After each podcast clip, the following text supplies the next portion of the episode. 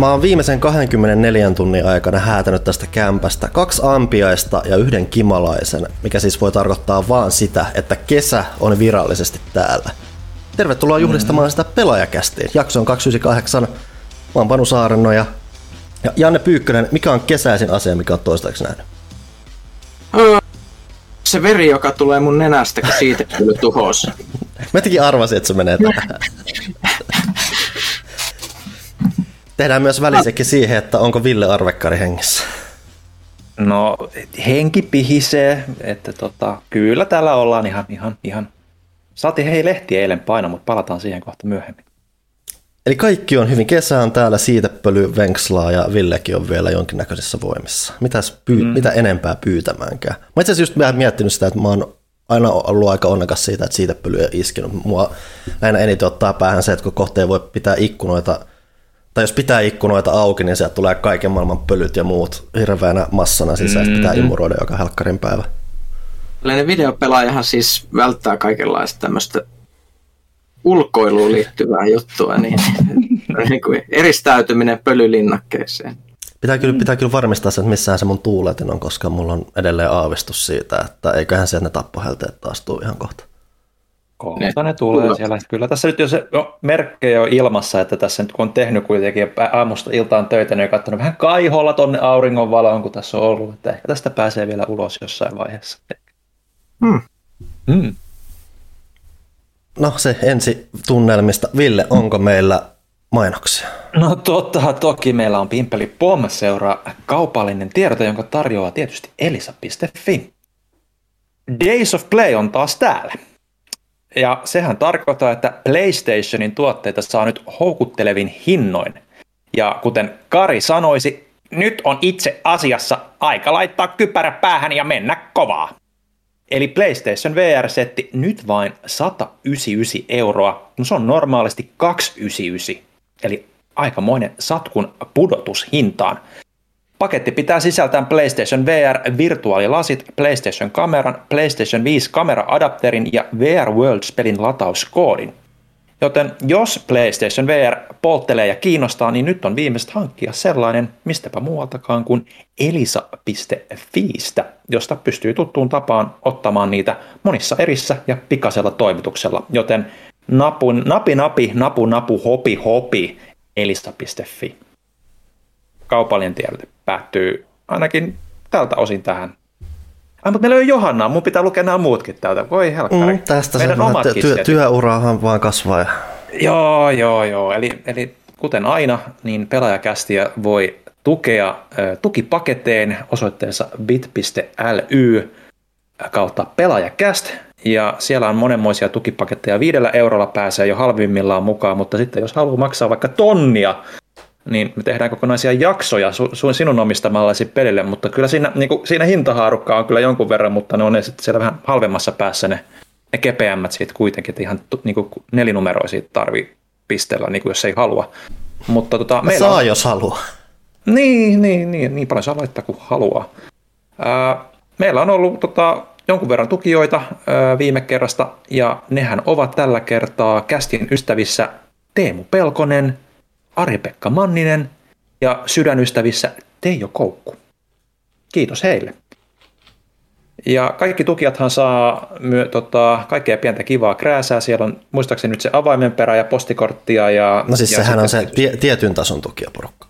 Joo, eli se on sitten se, siitä, ei se ihan halvin, mutta siitä eteenpäin. Ja kaikki saa kuitenkin bonuskästejä ja niistä jo tältä kaudelta yksi on nauhoittu ja mun piti kysyäkin, että Ville, onko se toinen, toinen erikoisjakso ideoitu ja suunniteltu ja kaavailtu ja mitoitettu ja mitä näitä nyt onkaan?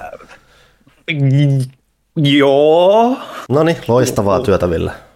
Kuulostiko tämä siltä, että mä oikeasti olen sitä mieltä, mutta joo. Öö, kyllä, kyllä, se, kyllä se sieltä tulee kesän aikana, me ollaan se luvattu, joten kyllä se hyvin muotoutuu. Mm, Tässähän on mm. monta viikkoa vielä aikaa miettiä. Kyllä, kyllä, ei mitään, mitään hätää. Mutta joo, se on sitten varmaan noista meidän kaupallisista tiedotteista. Mm, lehteä tota... voi tilata ja paitoja on, mitä pelaaja.fi kautta paitakauppa ja mm. pelaaja.fi kautta tilaa. Kyllä. Ne on, nämä jot, jotkut asiat juurtuu mieleen, kun tätä tarpeeksi tekee. Mm. Hyvä, että jollain. Mutta nyt, nyt on alkanut uusi aika. Kyllä. Kyllä Ville on nyt pelaajan päätoimittaja. Mm-hmm. Ja minä olen siirtynyt puolipäiväisestä läsnäolosta tuossa, tai siirryn virallisesti viikon kuluttua täyspäiväiseen läsnäoloon tuplasti mm-hmm. pyykköstä. Huhhuh. Oh, yeah. Huhhuh. Kyllä. Et, et, et, nyt, nyt mä uskon, että alkaa uusi Golden Age meillä tässä. Ja tämä on se hetki, joka ikään kuin juhu, tästä, tästä hetkestä nyt tuonne eteenpäin, eli oikealle, oikean käden suuntaan, niin siellä sä, kultainen tulevaisuus odottaa meitä. Kyllä, että tota, tässä nyt on vielä jonkun verran ollut, niin kuin, että Johannan käden jälkeen näkyy vielä jonkun aikaa, mutta tästä eteenpäin öö, ruvetaan sitten niin kuin syksy, syksyä kohden Pyykkösenkin kanssa niin kuin suunnittelemaan lehtiä, että siellä jo aika paljon Pyykkösellä kamaa. Mä katsoin jo, että miten sä jaksat. Ja en mä tiedä. mutta, mutta kyllä se ennenkin on, on, ennenkin on mennyt ihan hyvin puitteissa. Että, että siinähän just on hyvä, että, että me ollaan kuitenkin tehty tosi paljon näitä yhdessä aiemminkin. Niin, niin tämä ei ole silleen mitään uutta sinänsä. Mm. Enemmänkin tämä nostalginen paluu jonnekin pre-pandemia-ajoille. Mm mm. tietyssä mielessä. Vielä, vielä kun päästään toimistolle, niin, tai itse kun uskaltautuu toimistolle, niin kaikki on hyvin sit siinä vaiheessa. Että... Kyllä, meillä on toimistolla on myös ensimmäisiä lautapelisessioita jo vähän niin alustavasti puhuttu ja muuta, että tässä on kaikenlaista ilmassa, mutta ei ole ihan vielä toteutunut, mutta niin kuin ajatuksia ilmassa. Joo. Luonto parantuu. Et, Ky- kyllä, it, it heals. Ja siis mun on, mun on pakko nyt kehua niin kesä, kesän alkuun. Mä aloitin nyt kesän mun perinteisellä ke, kaksi kertaa vuodessa tapahtuvalla peliviikon lopulla, jota mä suosittelen mm. kaikille vanhoille mm. ihmisille. Eli kokoontukaa muiden vanhojen ihmistenne kanssa syrjäiseen metsämökkiin. Ostakaa paikallisesta lähikaupasta paljon ruokaa, joka on epäterveellistä mukaan lukien makkaraa. Sitten ei mitään muuta kuin perjantai-illasta sunnuntai-iltaan pöytä, pöytäpelejä, roolipelejä, huonoja elo, mm. elokuvia, pötköttelyä, enemmän pötköttelyä, ähkyä. Sellaista, sellaista. Se, on, se on semmoista, missä sielu parantuu oikeasti. Us, Kuulostaa hyvältä. Kyllä, tämä on meillä ollut vuosia jatkuva perinne ja suosittelen sitä äärimmäisen lämpimästi kaikille, koska nykyään on, on niin vaikea konnektoitua kaikkiin vanhoihin kavereihin. Ja vaikka niin kuin netin kautta pitäisi Discordissa yhteyttä, niin se on ihan sama asia. Mm. Sitten kun kaikki, mm-hmm. kaikki kokoontuu johonkin kerralla läjään, niin se, se on hienoa. Siellä tuota, pelailtiin muun muassa lautapelejä, jotka oli haettu kirjastosta, joten sekään mm. niin puoli ei välttämättä maksa, maksa jos haluaa vaan, haluaa vaan tosissaan päästä pelaamaan jotain, koska olemme kuitenkin Suomessa, jossa tämmöinen sosialistinen hyvinvointivaltio järjestää meille jopa pelit. Mm-hmm. Mm, it's great. Onko sä, onko sä vielä päätynyt palauttaa niitä pelejä, että onko se prosessi nyt selvinnyt, että miten tarkkaan ne laskee niitä osasia sieltä?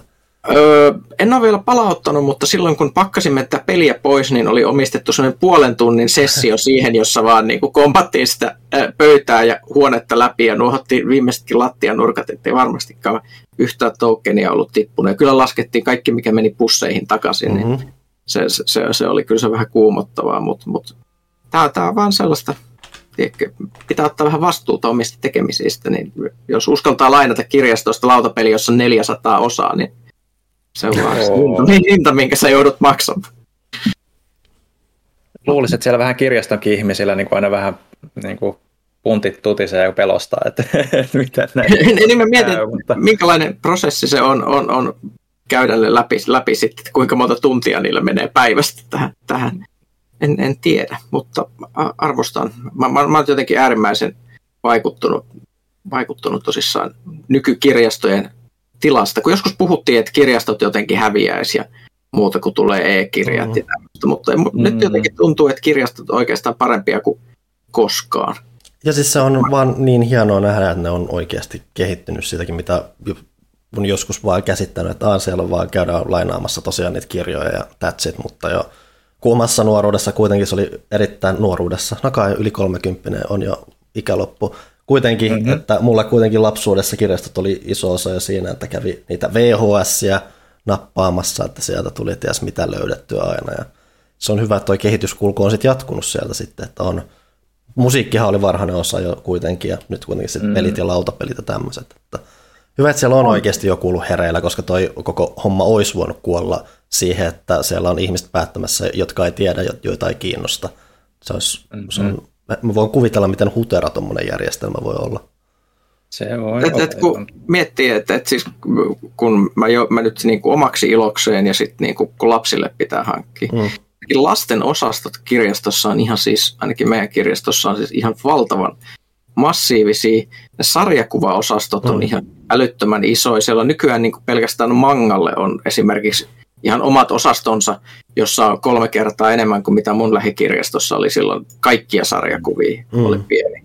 Elokuvia on ihan järjetön määrä, jos jaksat nuohota noin, noin varastot kanssa plus sitten niinku, tota, peli, pelilevy mm. tota, voi lainata todella. Et, et se jotenkin, tuli ihan sellainen fiil, fiilis nyt, kun olen ruvennut taas käyttää noita enemmän, että et, et kyllä on niin kuin, tässä taas mielessä ilo, ilo syntyä Suomeen, kun on tota, tuommoista niin kuin viihdeosastoa ja tuommoista niin kulttuuria pidetään yllä. Mm-hmm.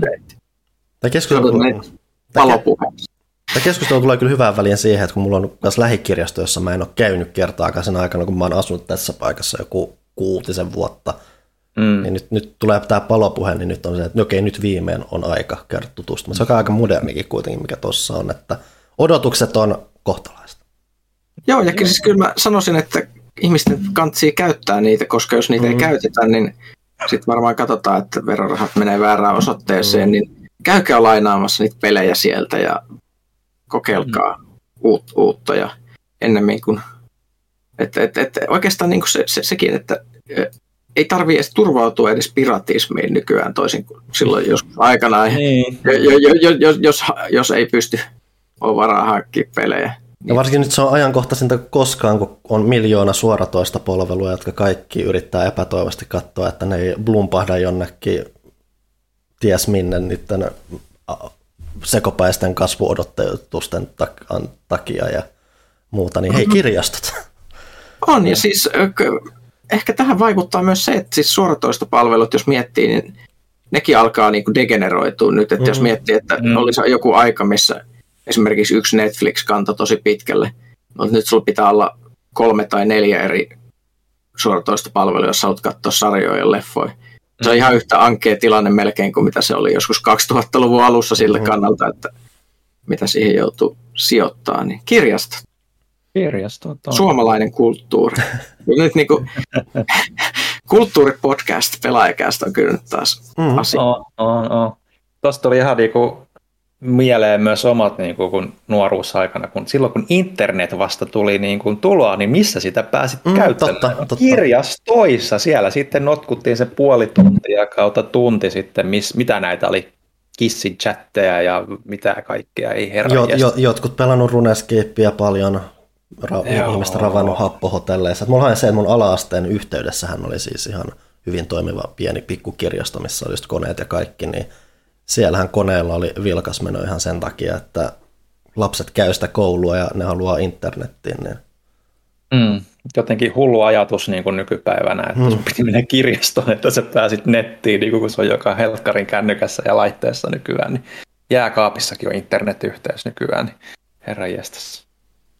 Mielenkiintoista kuulla, jos täällä on lukijoita, jotka sattuu että ne, niin niillä olisi jotain hienoja muistoja tämmöisestä vastaavasta toiminnasta, kirjastoa, Runescapeista tai muuta. Mm-hmm. Tai, että, tai että käyttääkö ne kirjastoja muuten nykyään itse jotenkin peliaiheisiin juttuihin. Mä ainakin kiinnostaisi kuulla. Mm. Kertokaa. Tai, niin, tai myös, myös kertokaa, ja myös jos on niin kuin kirjastossa työntekijöitä, kuuntelijoita, ja on sattu kirjoittelemaan meidän kommentteja, niin Sä voit olla meille vieraaksi, vierailevaksi tähdeksi.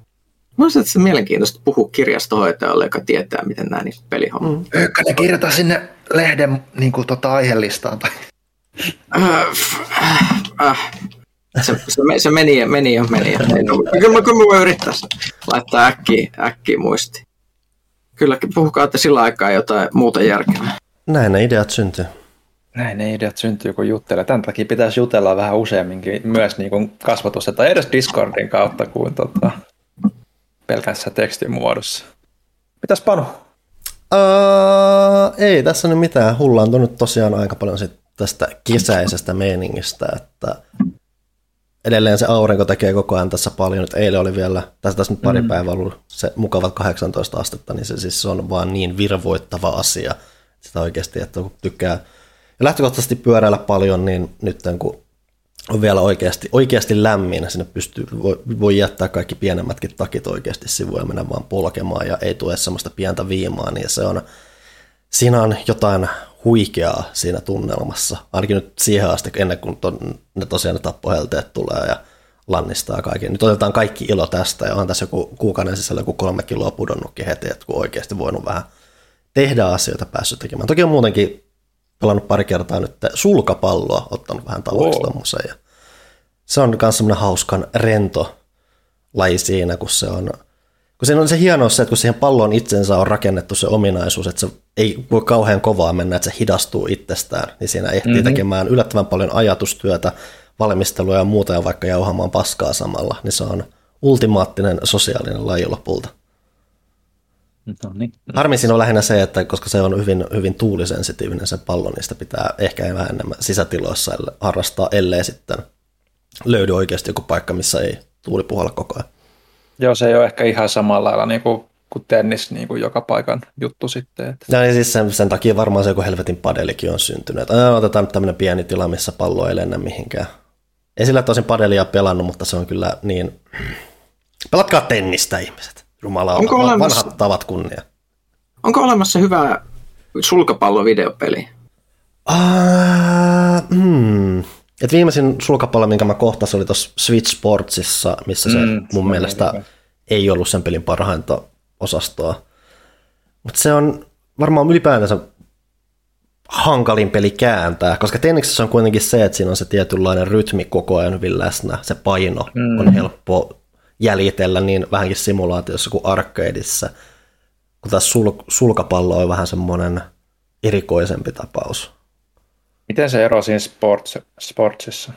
Ää, siinä on, su, sulla on pari eri semmoista lyöntitapaa siinä, se on vähän nopeatempoisempi. Okay. On käytännössä ne isoimmat erot. Voi olla, että siinä on muuta vielä vähän nyansseja, että sehän yrittää vähän enemmän jäljitellä sitä sun tota ohjainta kuin mitä tennis tekee. Että kun se, sun pitää oikeasti katsoa vähän se, että mi, mi, mihin suun, että et se käytännössä kalibroidaan ennen kuin saat pelaamasta, kun tenniksessä riittää, että huh huh, ha, tosta menee, niin se yrittää vähän tarkemmin seurata sen, että ehkä lyönnit ottaa vähän tarkemmin, mutta joo, se on, kuten tulevassa arvostelussakin se on, se muistuttaa enemmän ehkä semmoista kärpästen hutkimista kuin pelin pelaamista lopulta. Semmoinen säh- sähkö tota, hyttyslätkä niin kuin sillä. Se, se tulee ajatukseen. Ja toki sitten on, kun on kuitenkin Rockstarkin aikoinaan tehnyt huikean pelin pingiksestä, niin ehkä mm. sitten kun Rockstar tulee seuraava teknologinen vallankumous, niin tekeekin sulkapallopeli. Se todennäköisesti on vain joku GTA 6 minipeli tai jotain niiden tyylin tuntien nykyään. GTA Online joku. Mm. Kammottava visiin. Voit ryöstää pankkia, nyt sä voit pelaa sulkapalloa ja ehkä ampua vastustajas mm. lopulta. Nice. Tennis Simulator Rockstarilta olisi aika hauska, tai mikä badminton. Tennispelit on kyllä aika mielenkiintoisia, kyllä niitä on vuosien varrella tullut pelattua jonkun verran. Mutta niin kuin... Se on kauniin yksinkertainen laji. Joo. Sen, sen Hessin niin kuin klassinen tennis on se, mitä itse on tullut pelattua eniten. Ei ehkä niin supertennistäkin jonkun verran, mutta, mutta se on kyllä kiva, kiva, kiva se rytmi siinä, niin kuin sanoit. Ja harvo, harvoin niin kuin peleissä pääsi tuppoutumaan sitten noinkin yksinkertaiseen mekaniikkaan niin, kuin niin syvällisesti sitten, että sitä jaksaa vaan niin kuin kaveriporukalla veivata. Se on, on se, että kun sijoittuminen pari nappia on käytännössä kaikki, mitä sä tarvitset, sun vaan pitää just katsoa se, että se rytmitys muuten on kohdalla, että just jotkut niin virtuatenniksetkin, nehän vie niin va- vahvasti mennessään, koska se vaan on koko ajan siinä messissä ja mm. sun vähän, se kuitenkin on selkeästi myös ne tekniikkansa ja muuta, että sun pitää pärjätä siinä että se ei ole mm-hmm. vaan semmoista satunnaista hutkimista. Että, ja toihan oli toi, kun toi edellinen Mario Tennis tuli, ja mm. sitähän, se, sehän on teknisesti, noille peliteknisesti muistuttaa vähän jopa semmoista kepeätä taistelupeliä siinä, mitä sitä, toki siinä oli ne muutamat ylimääräiset mekaneet. Sehän oli se peli, missä sä voit tehdä hyökkäyksiä, tai siis lyöntejä, missä sä voit rikkoa vastustajan mailla ja muuta, jos ne ei puolustaudu niin oikein ja muuta. Että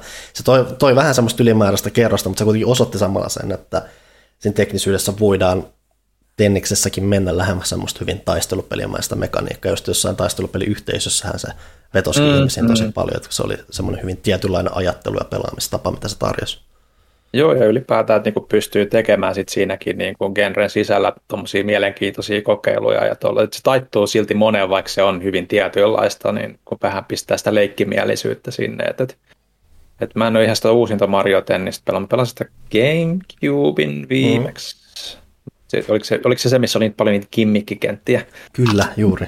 Tota, tota, se, se, se, Mikä on kimmikkikenttä? No siellä on kaikenlailla maailman niin kuin vihollisia ja esteitä ja ansoja, mitä pitää vältellä siinä. Joo, että kun sä, sä et pelaa vaan tennistä, vaan siellä saattaa olla joku piranaplantti, joka välillä syö suttaisen pallon ja sylkee sen jonnekin. Ja semmoisia ylimääräisiä muuttuja, jotka toimii enemmän tai vähemmän hyvin tai huonosti. Mm-hmm.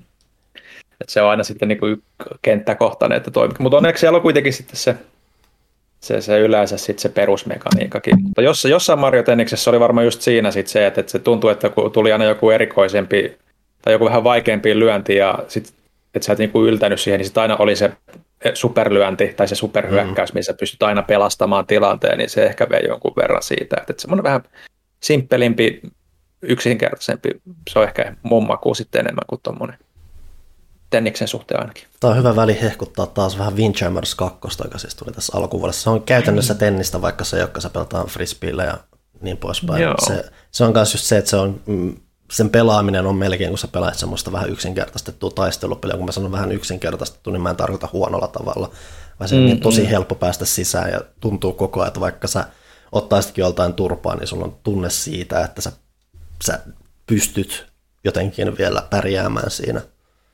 Joo. Se, sitä itse pitäisi testata, sä oot sitä hehkuttanut niin paljon. Joo, siinä taitaa olla vaan, että toki siinä on se yksin peli arcade ja muuta, ja se voi riittää jollekin, mutta siinä on vaan ilmeisesti nettipeli vähän nyt ollut kuolemaan päätä, kun se ei ole niitä maailman valtavampia pelejä, mutta mm, mm. on vähän se, mutta siis että löytyy Game Passista ja muustakin, että ehkä siellä on jotain ihmisiä aina silloin tällöin pyörimässä. Se Mikä tämä pelin nimi siis oli? Windjammers 2.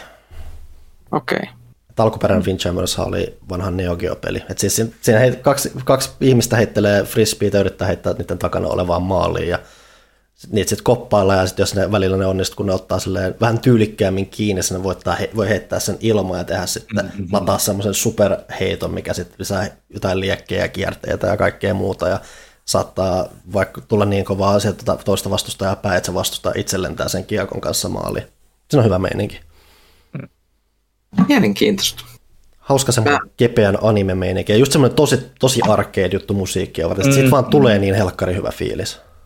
Joo. Kyllä noissa arcade-tyyliset urheilupelit niin kuin iskee edelleen itseäni aika, aika paljon. Sitten kun vaan löytää sitä hyvää niin kuin samantasosta peliseuraa. Mm. Sitten kun on liian ylivoimainen vastustaja, joka on hionnut sitä niin kuin pitkään pitkään, niin ei se sitten ole kiva, kun hävii koko ajan. Kysymys toinen, mikä mulle tuli päähän, en tiedä mistä, ehkä sitä tuli tästä kesäkeskustelusta ja frisbeistä ja muusta. Oletteko te nähnyt ikinä yhtään digitaalista sovitusta mölkystä? Onko semmoista olemassa? Voisin kuvitella, että joku on joskus jonkun hyvin pienen verk- tai siis jonkun webbipelin niin, tehnyt, niin. mutta en mä siis mitään Eikö jossain Suomi Indie jossain pelissä voisi olla joku mini, mini jo, Jollain saattaa olla joku itch.io-sivu tälläkin hetkellä pystyssä, missä on Mölkky 3D 2002 tai joku. Mm. Se on just se, että kun mä en, mä en, edes, mä en jaksa uskoa, että Mölkyn tunnettavuusarvo on kauheasti Suomen ulkopuolella, niin ne mahdollisuudet kanssa sen siihen törmäämiseen on varmaan aika pienet. Siinä on mm. uusi ilmi, ilmiö niin kuin kaikkea sauna kaksi tonnista ja My mm. Summer Carien sekaan kyllä. Se itse asiassa pitäisi melkein, tai luulisi, että Sauna 2000, niin sen kehittäjä on ujuttanut jonkun mölkky minipelin sinne, että se on melkein, melkein, melkein kuuluu jo siihen hommaan. Jos ei ole, niin tässä vinkkiä sinne Japaniin. Hyvä. Mennäänkö uutisiin? Mennään. Ennen kuin mennään niin, niin jollekin niin tangentille, että ei ole yksinkertaisesti mitään paluuta. Joo, mennään ihmeessä uutisiin. Mä oon, mä oon ollut kädet lehden kanssa. Mä oon ihan hirveästi ehtinyt katsoa. Panu, mitä on uutisrintamalla tapahtunut?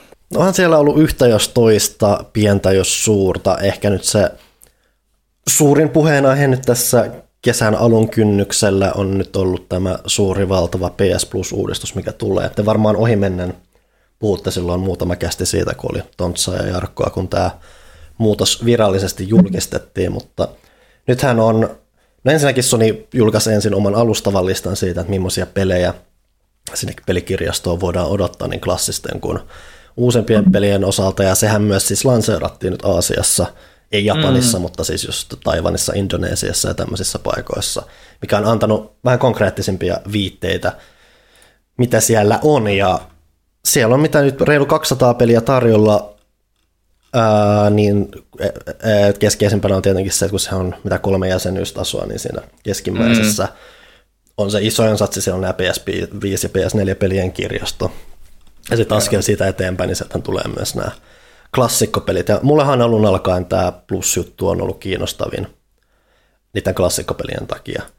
Et silloin kun tästä mm. huuttiin ja muuta, skeptisyys oli ehdottomasti suuri, kun tämä julkistettiin ja muuta sanottiin, että siellä on klassikkopelejä, että vähän hankala uskoa, että Sony, joka muun muassa toi PlayStation Classic minikonsolin markkinoille, että ne ei välttämättä Joo. hanskaa asiaa. Muutenkin Sony, jonka toimitusjohtaja on kuuluisa sanoessaan siitä, että mitähän se tarkalleen ottaen sana? No lähinnä, että ihmiset ei halua pelaa vanhoja pelejä tai jotain sellaista.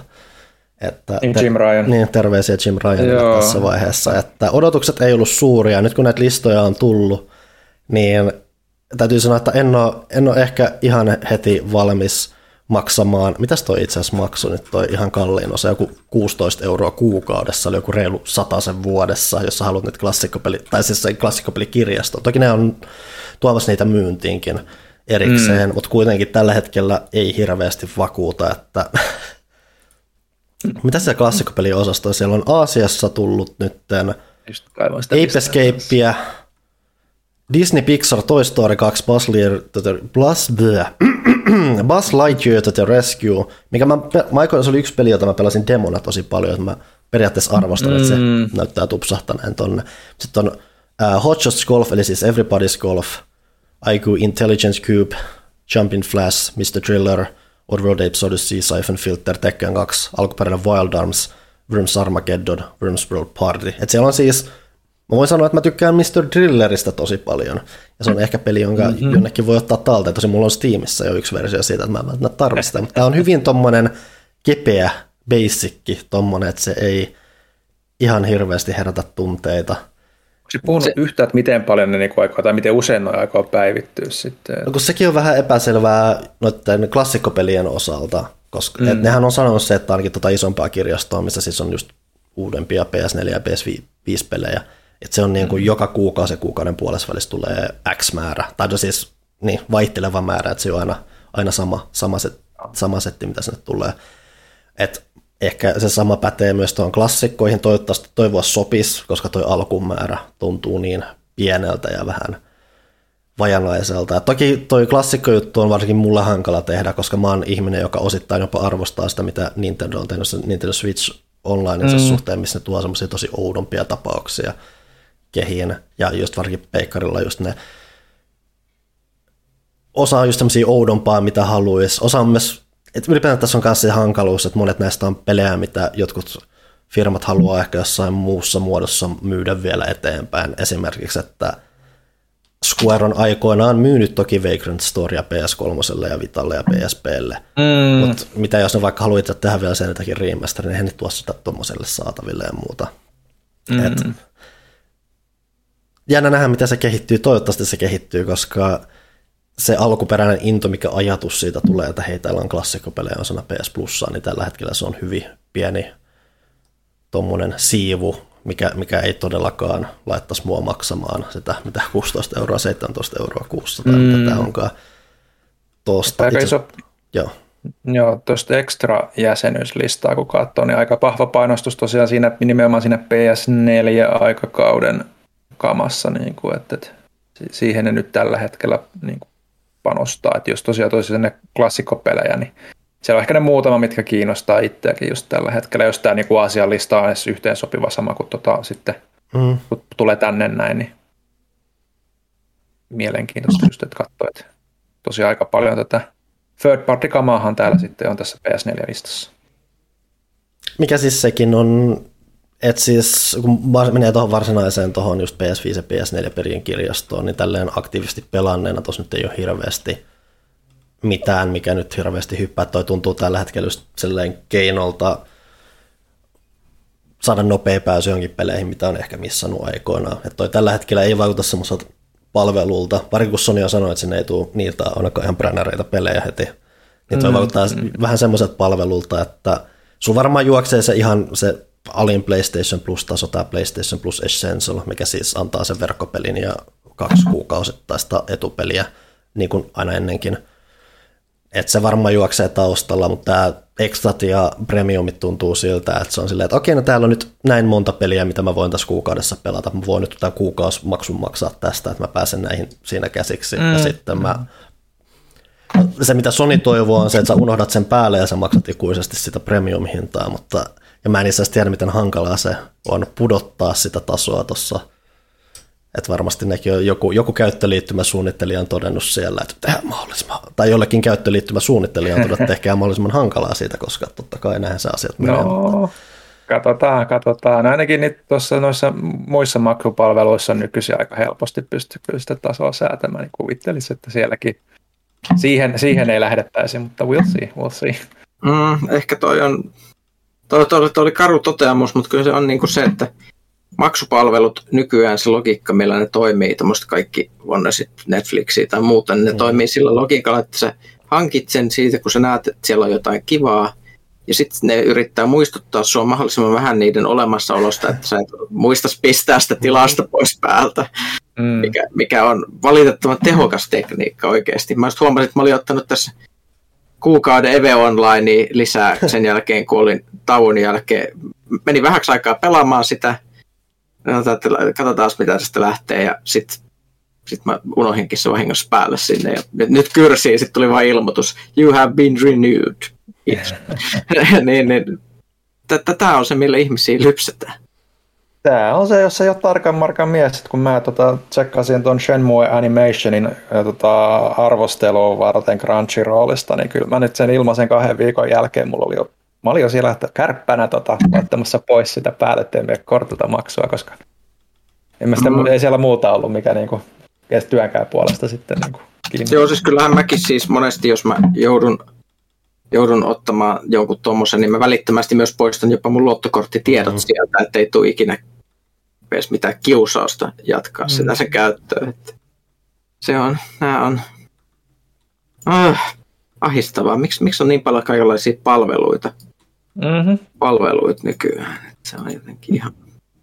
Tangenttina tästä näin, niin vanhemmille ostettiin uusi televisio, älytelevisio, ja sitten kun sitä piti iskeä verkkoon ja, ja niin poispäin, ja piti laittaa siihenkin omaa tiliä ja tällaista näin, niin kyllä siinä vanhalla ihmisellä niin kuin menee niin kuin mm-hmm.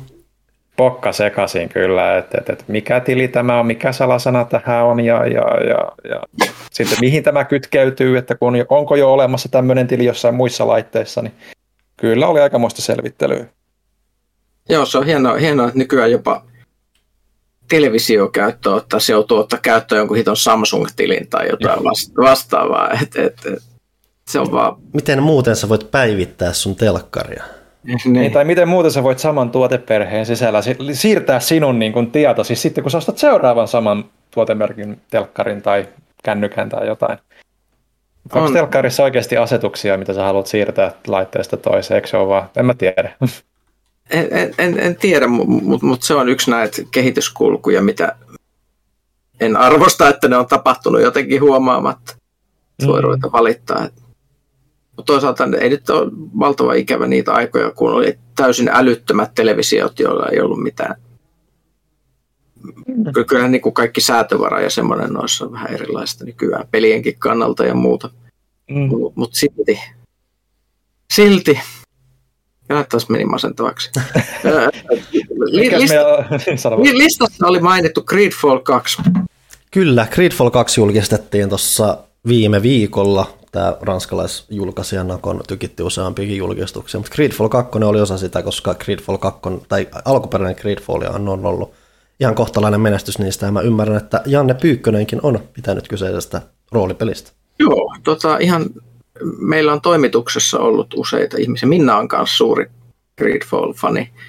Ja tota, me kaikki ehkä on tykätty siitä sen takia, että se on vähän niin kuin keskibudjetin Mass Effect mm. siinä tietyssä mielessä, että se otti semmoisen BioWare-tyylisen mm. pelityylin ja tämä, teki sen pienellä budjetilla. Ja nyt, nyt on ihan mielenkiintoinen ajatus, että kun siinä oli tämä kolonisaatioteema, että sä oot ikään kuin vähän, jos rinnastetaan oikein maailman juttuihin, niin sä olit vähän niin kuin tyyliin ranskalaiset tai espanjalaiset, jotka lähtee niin kuin uuteen maailmaan mm. tekemään juttuja ja siellä sitten tapahtuu asioita. Ja sitten siinä oli samalla taustalla se, että siellä vanhassa maailmassa oli semmoinen ihmeellinen rutto vitsaus menossa ja mu- muuta. Ja sitten siinä tapahtui kaikenlaista ja nyt sitten tässä uudessa pelissä tehdään vastakkainen, eli sä oot uuden maailman asukas, joka on kolonisoitu ja sut heivataan mm. työläiseksi sinne vanhaan maailmaan, eli nyt nähdään sitten se, minkä, minkälainen se on. Mun mielestä on tosi fiksu tapa tehdä, että ei ole täsmälleen siellä samalla saarella, mm. saarella ja tä, tä, tälle, että et, et kun monet näistä tämmöistä keskibudjetin tota, tota, miten, miten, keskibudjetin euroroolipelit, nämä gothikit ja tämmöiset, mm. ja ne, ne on niin fakkiutunut semmoiseen ihan täysin jumitukseen, missä jokainen julkaisu on täsmälleen sama kuin edellinen, niin, niin jotenkin mulla on nyt hirveän luotto tähän Greedfalliin senkin takia, että ne nyt selkeästi niin kuin jo ensimmäisessä jatko-osassa vähän heittää mm. sitä uutta Angleja sinne ja ei, ei tule täsmälleen samaa uusintana. Tuossa Spiders-kehittäjällä ainakin tuntuu olevan jonkun asteesta kunnianhimoa vähän kaikissa asioissa, mitä ne tekee. Toki niillä ei ole aina hirveästi pudua toteuttaa niitä tai muuta. Nyt, nyt syyskuussa tulee myös uusi peli, nyt tulee tämä Steel Rising, mikä sitten on tuommoista Ranskan vallankumousteemaista Bloodborne-meininkiä tyyliin. Joo, roboteilla. Ja, ja siis sekin näyttää tosi kivalta. Siis jälleen kerran, jos jotain nyt positiivista pitäisi sanoa niin tämmöisestä ajoista, niin nyt on kiva, että on paljon, on semmoiset pelimarkkinat, että jos sä oot tommonen keskikokoinen ranskalainen studio, niin on mahdollista, että pystyt sitten tekemään niin kuin tosi uniikin näköisiä ja omaperäisiä pelejä ja selkeästi jopa sitten löytämään niille yleisöä, kun ne siellä pystyy pukkaamaan. Ja siis se on varsinkin, kun on nyt nämä Nakonit ja Focus Interactive Entertainmentit, mitä nämä nyt onkaan, niin just tämä ranskalaiset keskitason, keskikokoiset julkaisijatahot on tehnyt kovaa nousi. Nakon nyt varsinkin, että sehän on ollut kans ostanut itse asiassa mm. paljon Focusilta tuttuja studioita ja luottostudioita ja muuta, että siellä on Ranskan maalla omat kilpailut käynyt, mutta selkeästi niillä on yleisöä, kun porukka kasvaa mm. ja tiimit kasvaa ja siis on, pelejä julkistetaan. On, peli, peliyleisöjä on nykyään niin monenlaisia, että sulla ei ole semmoista, että et, et on, on pelkästään kore-yleisö ja sitten niinku Call of Duty-yleisö, vaan sitten hirvittävästi mm. muita kaikenlaisia alayleisöjä, mikä ei välttämättä olisi 15-20 vuotta sitten ollut ollenkaan mm. mahdollista. Se on ihan tason vaville. Mä luulen, että tässä on just se, että varsinkin just tämmöistä meidän, meidän ikäluokan ihmistä, jotka on roikkunut aika pitkään niin kuin videopelien parissa ja useampien sukupolvien parissa, niin just tässä vaiheessa aletaan huomaamaan se, että se kaikki AAA-kama on sitä hyvin tietynlaista kamaa, mm. mitä, mitä niin kuin, se on niin kuin semmoista isompaa, avoimempaa ja niin poispäin. Ja se kama, mistä me ollaan niin kuin tykätty tosi paljon, eli semmoinen vähän niin kuin suoraviivaisempi ja ihan niin massiivisen skaalan pelit, niin ne on nyt nimenomaan sitten tota, indie, indie-puoleni tai tuommoista just käskitason niin kuin ranskalaisjulkaisijoiden tavaraa, niin ne nyt saa niin kuin meidän ikäisiltä myös sen takia huomiota mm. tässä vaiheessa, kun ei kukaan muu tee sitä niin kuin samalla tavalla. Se on mun mielestä ihan kiva, että se, että se on nyt lähtenyt tuohon suuntaan, koska tässä oli vaihe, missä niin kuin tuntuu, että joku näitä superisoja AAA-pelejä että jopa niin kuin ne indie-pelit olivat sen verran pieniä mm, vielä, että oli, on niin. päästy sinne keskikastiinkin jo nyt. Että... Ja se on hyvä, että näin tapahtuu nyt tälle aikakautena, jolloin sitten kaikki isot pelitalot ost, myy, ostaa toisensa, syö toisensa sieltä, että Microsoft vaalii porukkaa ja EA huutaa, että ostakaa Disney, ostakaa meidät ja muuta. Ja, Ai, et, et, isot firmat sulautuu ihan massiiviseksi jäteiksi, mutta sentään sieltä on jotain, tull, jotain ilmestynyt just tuommoisten vähän yrittämään paikkaamaan sitä paikkaa. Tällä hetkellä ei noin paikka, paikkaa mitään Activisionia tällä hetkellä, mutta ainakin se kasvaa silleen tahdilla, että sillä on näyttäisi olevan jonkunlainen tulevaisuus, mistä on mahdollisuus myös kehittyä monen eri suuntaan. Mm. Mm, se on hirveän monta vuotta tuntuu, että se on se sama virsi oli aina pelaajakästissä, että voi ei, mihin ovat kadonneet keskitason pelit. Mm. Et, et, et kahden aan kama, mihin se on häviämässä, onko se häviämässä, tuleeko ne ikinä takaisin. Ja kyllähän ne nyt sitten loppujen lopuksi tuli mm. takaisin pikkasen eri muodossa. Pikkasen eri muodossa, ja siinäkin varmaan ihan tavallaan luonnollinen kehitysaskel, kun miettii sitä, että kun, kuten sanoin, niin indie-pelit oli yhdessä vaiheessa tosi niin kuin, pieniä, ja niiden kehittäjät oli niin kuin, uusia.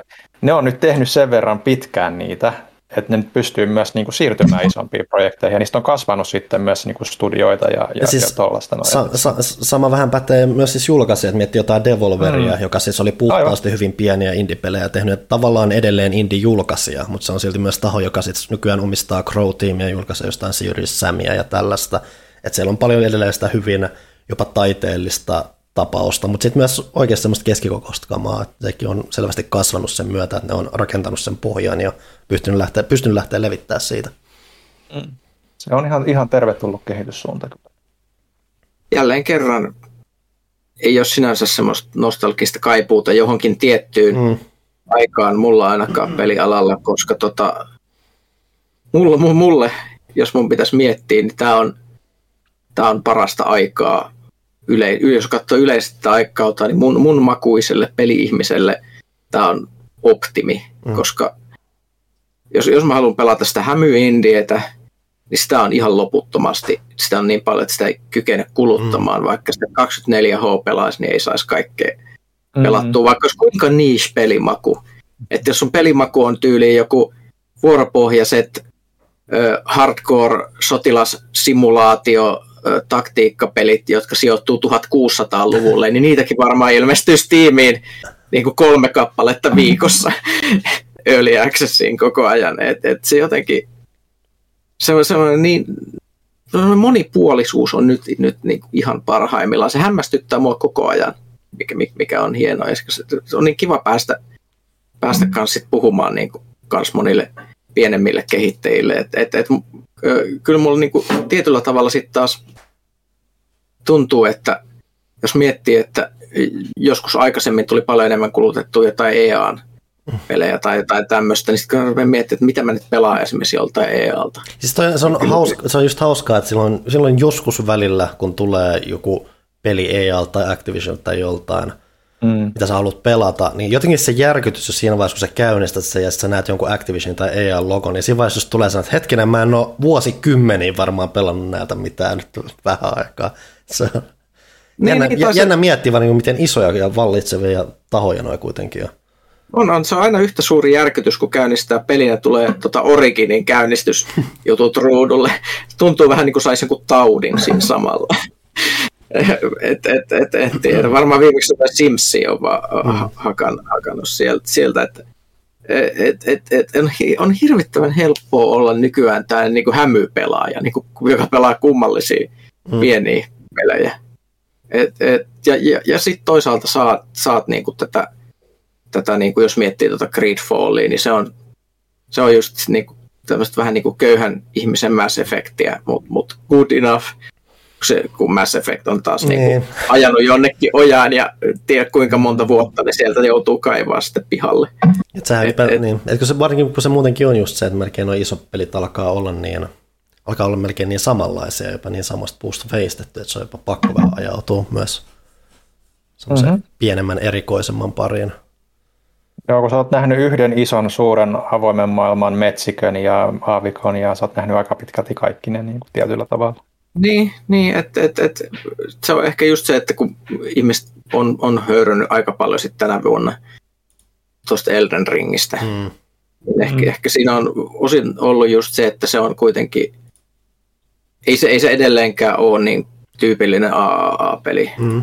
millään tavalla. Että se on sitä From-kamaa, joka on silti jotenkin kummallisesti ostettu ihan valtavia massiivisia määriä, että se ny- nykyään myy enemmän kuin kodi. Se, se on se pitkä, pitkä vaan se ta, ta, menestystarina, mitä se, tai se kehujen määrä, mitä se kerää, niin se kerää sen innostuneen mm-hmm. yleisön siellä ja se rakennuttaa sitä. Periaatteessa välillä mua mietittää ylipäätään se, että toki ne selvästi pystyy tekemään hyvin hiottuja pelejä, selvästi ottaa mm. aikansa, mutta niin jos sä vertaat budjeteittain, niin Elden Ring ei varmaan ole kuitenkaan mikään, varsinkin tolleen NS AAA-spektrillä, edes kauhean kallis peli varmaan tehdä. En, Mä melkein olettaisin, että se olisi ollut se peli etu. Ennen, sitten niillä on, mm. tos, niillä on tosi tiivissä tai tiukka se skooppi, mikä niillä on. Ne tietää suurin piirtein, mitä ne lähtee tekemään, mitä ne lähtee hioa, ja sitten toteuttaa sen. Ja mm. sitä kautta jo yksinään se ei välttämättä ole niin. Että varmasti siis maksanut, ja siis onkin maksanut miljoonia, ei epäilystäkään siitä, mutta kun miettii just ton menestys, pelejä, jotka on menestynyt tuolla lailla, niin pudua mm. ei ole välttämättä ollut ihan niin paljon. Mutta ehkä, ehkä se on, on, siis mulla on ainakin semmoinen, ta, ta, taas, näähän tulee tälle ihmisille kausittain, mutta mulla on ollut aika pitkään semmoinen väsymys niin kuin siihen ihan suurimman kolmen A peleihin mm. ihan massiivisesti. Esimerkiksi ne, ne mistä mä niin kuin pitkään tykkäsin, esimerkiksi niin kuin Assassin's Creed tai tämmöiset, mm. niin, niin kuin joku kolme viimeisintä Assassin's Creed onnistui väsyttää mut niin täydellisesti, että en, en, mä en ole sitä kolmatta niistä edes pelannut, mutta se ajatus siitä, että mä mm. koskisin siihen, tuntuu mm. ihan sellaiselta, en mä pysty kuvittelemaan sitä. Mm. Et sekin on väli, mitä mä mietin, että mikä on niin kuin viimeisimmät isommat pelit, mitä mä oon pelannut aktiivisesti. Että yli joku Gran Turismo 7 nyt on aika tuore, mitä mä pelannut, mutta just niin kuin Horizonia mä en kauheasti pystynyt pelaamaan, koska mä en vaan jotenkin, se ei vaan osu mulle yhtään. Mm-hmm. Sitten sit on totta kai Eldering ja muuta, mutta muuten se menee tosi vahvasti sen, että mä en vaan, aina kun tulee se joku iso peli, niin en mä kauheasti näe mitään yhteyttä mulle niihin, että mä, mulla on tosi etäinen olo jopa vähän niistä isoista markkinoista tai peleistä. Niin. Se on, se, se, on, se on mielenkiintoista nähdä, että sitten jos miettii, että, että, että, että näin, mitä se tarkoittaa niin meille näin ihmisinä, jotka niin pelaa kuitenkin ihan hulluna koko ajan, miettii pelejä koko ajan, kirjoittaa mm. peleistä ja muusta, niin se on, se on ehkä entistä enemmän semmoista, että, että, että, että tota, jos miettii vaikka elokuvatoimittajia tai jotain tämmöistä, se tulee väkisellä sitten se ilmiö, että nyt, nyt, nyt, nyt kun se skaala on niin valtava kirjo, niin se, se ennemmin helposti ajautuu niin kuin sinne Tapani Maskula-osastolle kuin niinku tyypiksi, joka sitten sit katsoo esimerkiksi pelkästään Marvel-elokuvia mm. tässä maailmassa, jos puhutaan mm. tämmöisellä elokuvavertauksella. Toisaalta tämä on aina ollut semmoinen ammatti myös, jossa on aina ollut se suurempi riski, että sä saat jonkunlaisen burnoutin niin kuin vallitsevan trendin peleistä, koska se on pelaamaan niitä ja puhumaan niistä koko ajan. Mm-hmm. Se, on, se on mielenkiintoista. Mm-hmm. Mua se ei silleen haittaa, mä oon aina ollut tämmöinen tämmöinen niin kuin niche-ihminen. Mm. Mutta mietin, että tuntuuko se teillä sitten samalla tavalla enemmän niin kuin esimerkiksi niin kuin, niin kuin Ville esimerkiksi, miten sulla tuntuu? Onko sulla tämmöistä mitään havaittavista tämmöistä samanlaista? Se mun ainakin pitää sanoa, mitä mä oon ulkoa katsonut, niin mun mielestä Villen pitäisi oikeasti sukeltaa syvemmälle sinne indie-puoleen, koska mä oikeasti luulen, Joo. että siellä olisi ihan helkkaristi pelejä, joista sä tykkäisit, mutta sä jotenkin oot tunnut etäiseltä vähän niistä. Joo, siis se on aina ollut mulle niin kuin vähän semmoinen etäinen. Totta kai nyt on niin kuin nyt on, nyt on niin kuin jonkun verran testailu ja uittailu. Että, että siellä on vaan aina itsellä ollut niin huono tuuri varmaan siinä indie-peleissä, että aina kun on ollut joku peli, joka itse on kiinnostanut mm. ihan niin kuin selkeästi, niin sitten se on ollutkin niin kuin tekeleenä oikeasti sit sitä oikeasti yhden, yhden kautta kahden pisteen kamaa. Mm. Että peli, johon, johon mukaan mulla on tuossa pelattua esimerkiksi tällä hetkellä tuossa listassa, niin tota se, se oli niin kuin aihepiirinä erittäin kiinnostava, mutta sitten toteutus oli, oli vähän, mulla on ollut vähän niin kuin huonoa niin kuin tuuria siinä niin kuin hmm. niissä jutuissa, mitä on niin kuin itse päätynyt arvostelemaan. Ee, mutta tota, joo, siis kyllä mulla on, niin kuin siellä on just, tämä, mä oon tehnyt tämän saman havainnon, että nyt on alkanut tulla sitä niin paljon semmoista kamaa, mikä kiinnostaa siellä itseäkin niin kuin pelityylillisesti ja huomannut myös tiettyä ähkyä niihin isoihin peleihin, Assassin's Creed just ehkä tietysti, missä vaikka nyt Valhalla pelasinkin kaikki lisäosia myöten, niin niissä just se niin kuin näkee se, että se skaala on mennyt niin isoksi, että se on vaan väsyttävä mm. verrattuna vielä niin mm. edellisen sukupolven Creedeihin, jotka oli vielä niin kuin ihan sitten siedettäviä 40 tunnin pelejä. Niin, niin kyllä se niin kuin sitten, että on nyt kiikarissa paljonkin tuommoisia indie-pelejä. Meillähän on niin kuin indie-pelit fokuksessa tuossa jossain vaiheessa niin kuin pelaajassakin niin kuin mm-hmm. ihan lähitulevaisuudessa, niin tota, kyllä tässä niin kuin on, niin kuin, että tietysti myös uuden roolin myötä on pakko olla myös vähän avarakatseisempi kuin on ehkä aiemmin ollut. Että. Mm, mutta toisaalta se on ihan hyvä, että meillä on niin kuin koko skaala tässäkin istumassa. Mm. Kolme Joo. ihmistä pelkästään ja silti on aika, laidasta laitaan. tässä on ehkä just myös huomannut sen, että kun nyt on se isoin nostalgiabuumi niin kuin just ehkä omalle ikäpolvelle, mm. että on just ne omat nuoruuden jutut tullut takaisin ja mitä itse silloin jun kouluaikoina fanittanut, on tulossa niin kuin Star Wars ja, ja just niin kuin Obi-Wan, mikä on nimenomaan sitä mun sukupolven Star Wars-kamaa. Ja, ja on tullut sitten kaiken maailman sarjoja ja isoista franchiseista, Turtlesia, Ghostbustersia, ja ne ei aina ole ollut sit niinku sitä, niin sitten on just silleen, että no ehkä tässä nyt on niinku pakkokin jo vähän siirtyä näistä eteenpäin, kun ei nämä nyt tee välttämättä näilläkään sitä kamaa, mitä itse haluaa. Että katsotaan niiltä ihmisiltä, jotka tekee sitten sellaista kamaa mm. siinä hengessä edes, mitä, mistä mm. itse tykkää. Et, et, mutta on kyllä mä niinku isoja pelejä pelaan edelleen mieluusti, ettei siinä mitään. Et, et, et, et, tietysti itse kun on Nintendo-fani aina ollut niin kuin pienestä pitäen ja se on ollut se rakkain pelikone, niin Nintendo isot pelit aina kiinnostaa. Mm. Ja kyllä noin Pleikkarinkin omat niin kuin first partit ja Xboxin omat first partit kiinnostaa, että että Pleikkarilla on vaan se, että niillä on nyt taas niin, niin iso AAA-meininki niissä, että mä kaipaisin just niitä Jack and Daxterit ja tollasia, vähän niin kuin semmoista lapsekkaampaakin mm. kamaa, kun nyt on tosi, tosi niin kuin semmoista synkkää ja mm. totista ja elokuvamaista, että voisi olla kiva saada joku uusi knäkki tai Jack and Daxteri tai joku täällä, niin kuin siis ihan niin kuin uusi sarja sen siinä hengessä, Rakentaa Ensi... eteenpäin sitä Astrobottia siitä. Niin, Astrobot oli viimeisimmillä. Se oli kyllä ihan suorastaan erinomainen. Sitä, sitä kyllä kaipaa lisää. Huikea kyllä kuulla, että joku sanoo, että kiva saada lisää knäkkiä. Knack 2, Knack 2 oli oikeasti hyvä peli verrattuna ykköseen. Siis ihan oikeasti. Ja, ja, ja itse asiassa, kun, no itse, itse tietysti vanhempana, kun pelasin Knack 1, mutta kun laittoi niin kuin vähän junnumman kaverin pelaamaan niin kuin Knack 1, niin kyllä se kuulu oli mm-hmm. parasta, parasta mm-hmm. kuin ikinä, että sitä on vaan niin kuin tietyllä tavalla sitten vanhetessa niin kuin katsoo tietysti eri tavalla niitä, että, että, että se aina pitää muistaa myös, että kenelle niitä pelejä tehdään. Mm. Et sehän, mitä mun pitää sanoa tuohon mun suhteeseen just isoihin peleihin muihin, on se, että kun mä oon aina ollut tuommoisten siis hyvin japanilaisten pelien ystävä, mm. mistä on tullut hyvin semmoisia pelillisesti vähän spesifin tyylisiä, ei välttämättä samaa genreä ja kaikki, mutta siis japanilaiset on ainakin varsinkin aikoinaan katsonut peli, pelimekaniikkoja ja muuta hyvin tietyllä tavalla verrattuna länsimaihin, ja se on muovannut mulle semmoisen hyvin tietynlaisen pelityy, tämmöisen yle, hyvin yleismaalaisen pelityylin Joo mistä mä dikkaan. Ja nyt kun Sama. Japanista ei välttämättä tule niin massiivisesti mitään asioita, mutta sitten on kuitenkin just näitä indie-kehittäjiä tai muuta, jotka on niin raskaasti ottanut innotusta noista kaikista peleistä, että sitä kautta ja automaattisesti mä tykkään tosi paljon monista indie-jutuista, koska ne on vaan niin raskaasti ottanut innotusta just niin kuin 90-2000-luvun, 80-luvun niin kuin japanilaisista peleistä. Mm. Että sekin on muovannut semmoisen oman polkunsa mulle sit siinä.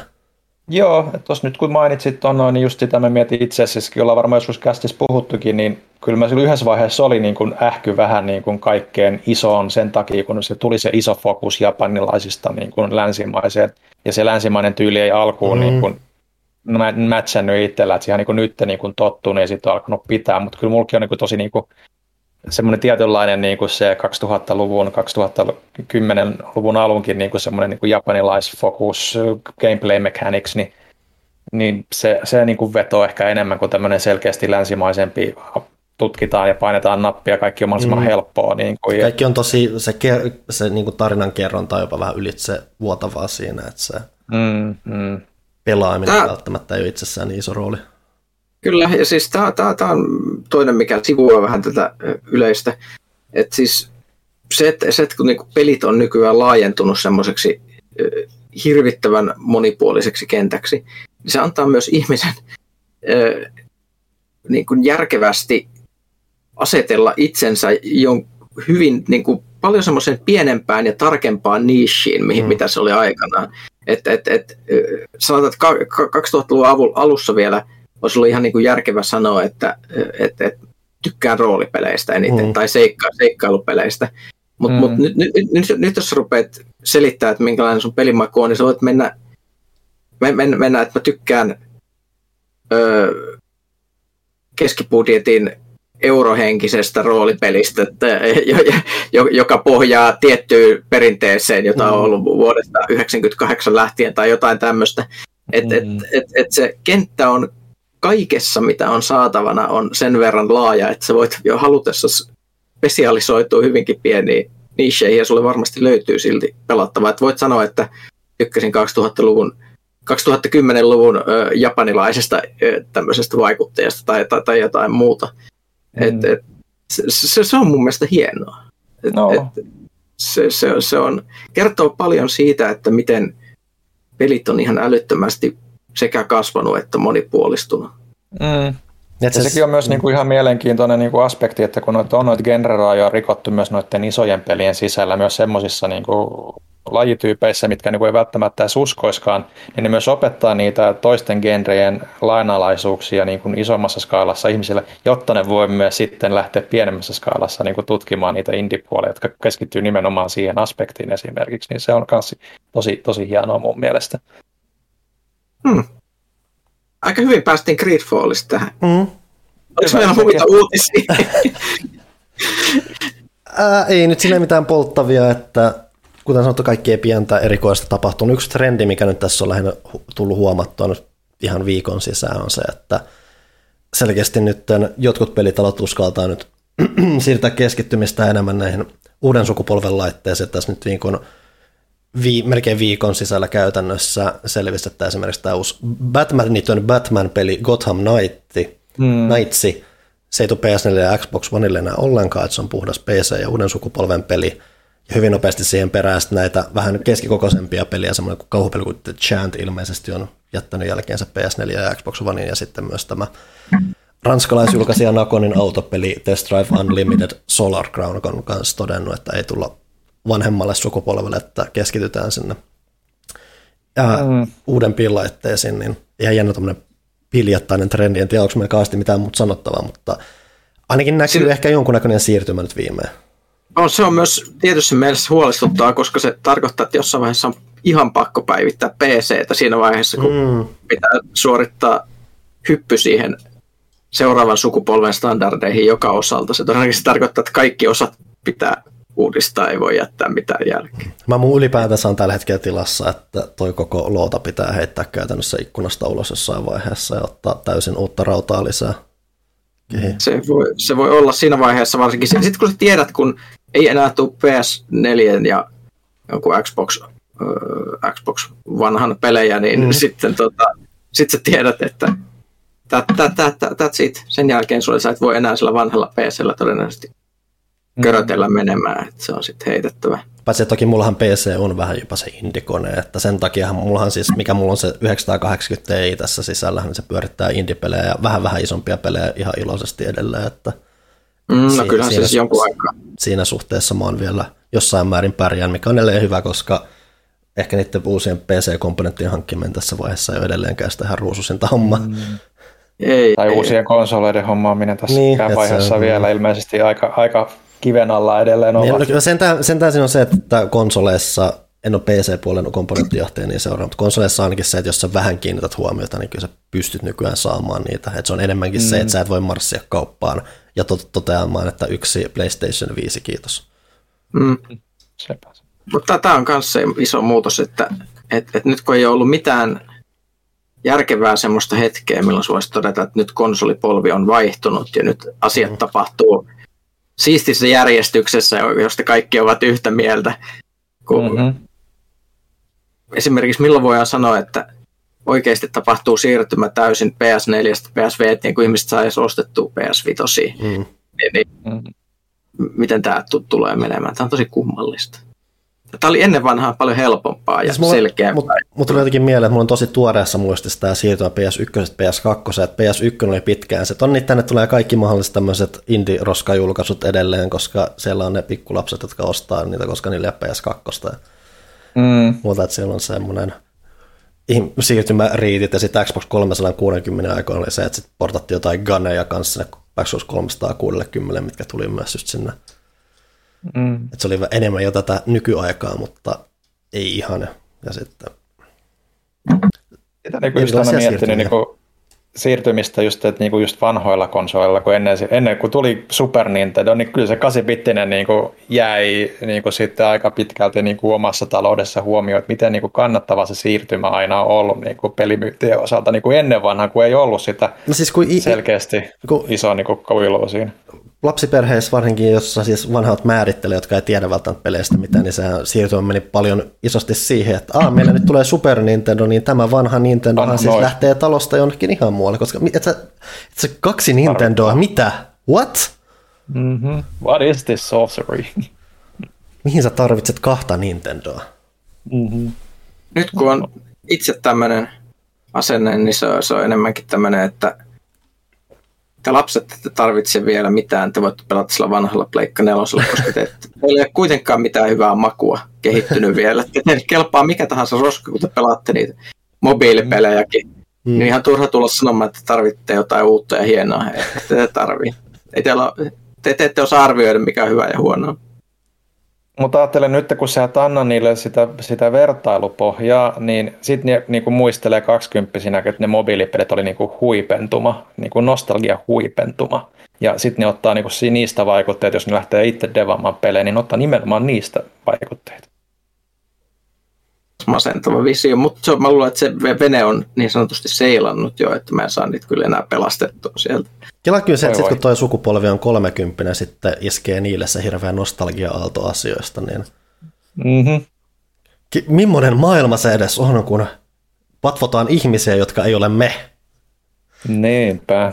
Mutta hei, Fortnite, ja Fortnite pyörii edelleen silloin, niin niille ei edes ehdi tulla sellaista nostalgiakaipuuta se pari tai jotain. Kyllä vaan katsoo 20 vuotta vanhoja tupevideoita ja toteaa, että olipas nuokin vielä hehkeitä ja nuoria silloin nuo ihmiset. Kyllä. Oi voi. Ehkä Muita se, uutisaiheita. Ei, ehkä se nyt alkaa olla siinä. Ellei, ellei ihmisillä ole jotain suuria tuntemuksia Silent Hillia kohtaan, koska se on asia, mistä huutaan koko ajan kasvamissa määrin, siinä määrin, että siinä vaiheessa, missä yhdessä vaiheessa että ei sieltä mitään tunni, nyt voidaan siis sanoa, mä olin just sanomassa siitä, tulee. että ja mä olin siinä sanomassa, että, että, niistä on ollut niin paljon niitä huhuja, että mä en tiedä enää mikä on viimeisin käänne. Onko nyt oikeasti tullut joku konkreettinen vahvistus, että on tulossa, tai edes että Metal Gear tai joku on tulossa takaisin. Niissä se on se toinen se Konami. Tai Konami ylipäätään on tällä hetkellä niin iso kysymysmerkki, että mitä mm. siellä tapahtuu. Niin, mm. Silent Hillin osaltahan nyt siis on se, että siitä on vuotanut tai vuodettu väitettyjä kuvamateriaaleja niin kuin henkilöltä, jolla on ollut siis vuotanut ennenkin ihan validia infoa asiasta.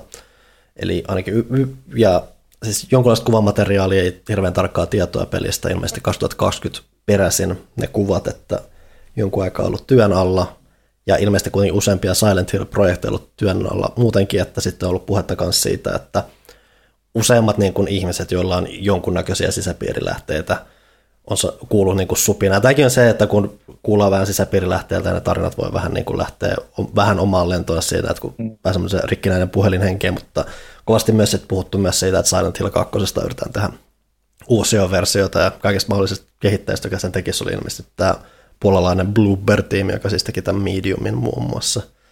Mm. Nämä on nyt nämä sitkeimmät ja koko ajan alati ehkä jopa vähän vahvistuvat huhut siitä, mm. mitä on tapahtumassa. Joo. Ihan rehellisesti sanottuna, niin kuin, jos mun pitäisi sanoa jotain niin kuin Konamista ja Silent Hillistä mm. silleen, niin kuin yleisluontosta, niin tämmöinen vanha viidakon sananlasku. Fool me once, shame on you. Fool me twice, shame on me. Konami on niin pelien kannalta niin oudossa tilanteessa, kun ne saa ne rahansa kaikkialta muualta tällä hetkellä videopeleistä. Niin mm. se viimeisin iso julkaisu, minkä ne laittoi ulos, oli eFootball, minkä ne julkaisi demona ja kaikki lyttässä, ja sitten laittoi sen 1.5-versio, missä ei lopulta ollut kauheasti mitään, jengi ollut edelleen vähän mitä ihmettä, ja siellä se, se on niiden suuri peliveto tällä hetkellä, niin ei ole kyllä Iidoa hirveästi niin mistään suunnasta oikein luottoa siihen, että mitä ikinä keksiinkään, mihin, mitä ikinä ne kokeekaan tekevänsä, että ne tietää välttämättä, mitä ne tekee. Mm. Mm. Saanko mä sanoa muuten yhden asian pelaajalehti.comista, eli pelaaja.fiistä, mä sanon. Mulla se on ikuisesti pelaajalehti.com, mm. sorry. Mutta tota, mä haluaisin antaa sulle kehuja. Oho, huhhuh. Koska mä, Har- harvinainen käy... tila ja mua kehutaan jostain. Kyllä, mä, mä kävin, tota, yritin vielä saada tämmöistä inspiraatiota tähän keskusteluun. Kävin pelaaja.fiissä näin parhaan uutisotsikon, mitä on nähnyt peliuutisissa pitkään aikaa. Mä, mä oon siis äärimmäisen vaikuttunut. Mä, mä, mä siis pakko sanoa, että siis mun, luen sen täältä kaikille ääneen. Lausun, koska tämmöistä herkkua ei pääse usein sanomaan. No niin. Jeesuksen brutaali raivo vyöryy niskaamme. Ai, The Inquisitor esiteltiin pelikuvan kerran PS5, Xbox Seriesille ja PClle. Jeesuksen brutaali raivo vyöryy niskaamme. Siis, mä, mä, mä en oikeasti...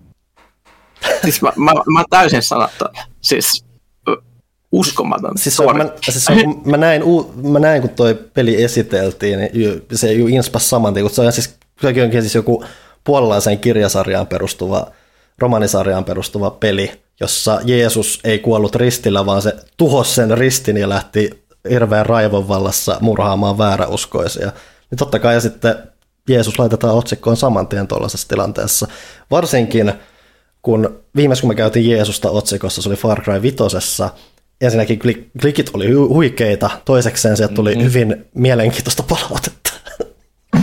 Varmasti. Voit ehkä ensi kästissä kertoa meille, minkälaista palautetta tämä uusin, uusin on saanut. Kaikki ei välttämättä lähetä ylitse vyöryviin. Sieltä voi brutaali raivovyöry pelaa.fi niskaan. Mutta hei, kyllä se pelitoimittajakin pitää välillä pitää hauskaa. Mm-hmm. Kyllä. I, I love it. I love it. Puhutaanko pelatuista peleistä nopeasti? Puhutaan vaan. Tota, mä oon pelannut Evil Deadia, mä pelasin sitä äh, uuden lehen arvostelui varten. Ja mä, mä haluaisin sanoa siitä sen, että se innatti mua palaamaan. Me katsottiin tämän mun peliviikonlopun aikana Evil Dead 2. Kaikki kaverit ei ollut nähnyt sitä jostain mm-hmm. syystä. Suurin osa oli nähnyt, mutta oli unohtanut, minkälaista on ollut.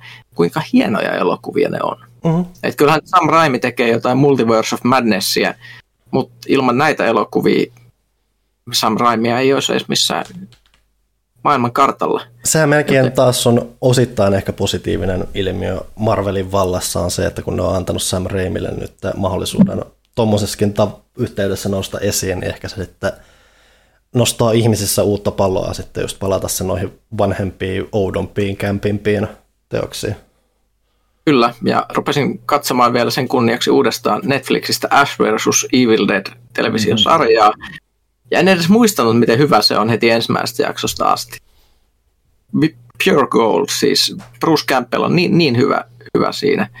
Ja miten paljon se nyt, kun pystyisi ver- vertaamaan vielä, kun katsoi suoraan ensin Evil Dead 2 ja sitten hyppäsi siitä, niin se on myös kehittynyt näyttelijänä melko massiivisia määriä verrattuna siitä pökkelöstä, mikä siellä oli varsinkin ensimmäisessä Evil Deadissä, niin kyllä, kyllä, kyllä huikeeta. Mutta siis minä olen sitä mieltä, että Evil Dead on aina parasta.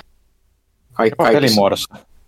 Öö, no siis tästähän piti, piti vähän silleen puhua, koska tota, multa joku kysy, kysy jossain, että mitä mieltä olen, olen tuota, öö, olisiko se Twitterissä, että mitä mä oon yleisesti mieltä Evil Dead-peleistä. Mä en ole juuri niitä pelannut. Ne, mä oon vähän, vähän kokeillut niitä ihan pikkasen joskus, ja ne, niistä tuli sellainen fiilis, että nämä on tämmöistä lisenssiskeidaa, joka ei, ei saavuta sitä lisenssin fiilistä tai on sitten jotenkin muuten vaan köyhiä kokemuksina, joten onko teillä jonkinlaisia muistikuvia näistä vanhoista Evil Deadistä?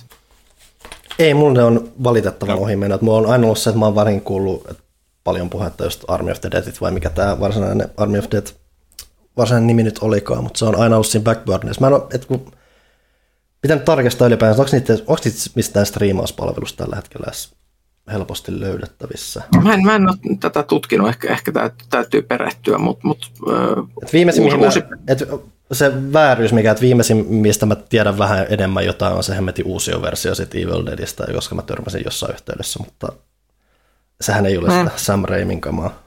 Ei, mutta miten siis nämä pe- pelit, siis ne, nämä, mikä Boomstick, siis, ne, ni, niitähän on jonkin verran näitä vanhoja lisenssipelejä. Joo, siis niitä oli PS2 oli jotain, mä joskus on jotain ihan satunnaista pelikuvaa nähnyt aikoinaan, mutta... Joo, enemmän niin kuin kansikuvia hypistely joskus muistelisin, mutta en ole pelannut kyllä. Tätä oli silleen, jo, mä joskus, joskus pelasin niitä, oli jotain pleikka, vanhoilla pleikoilla muistaakseni, ja ne jotenkin ei tehnyt vaikutusta. Se on se aika, jolloin ei nyt välttämättä... Lisenssipelit ei ollut. Mm. Mm.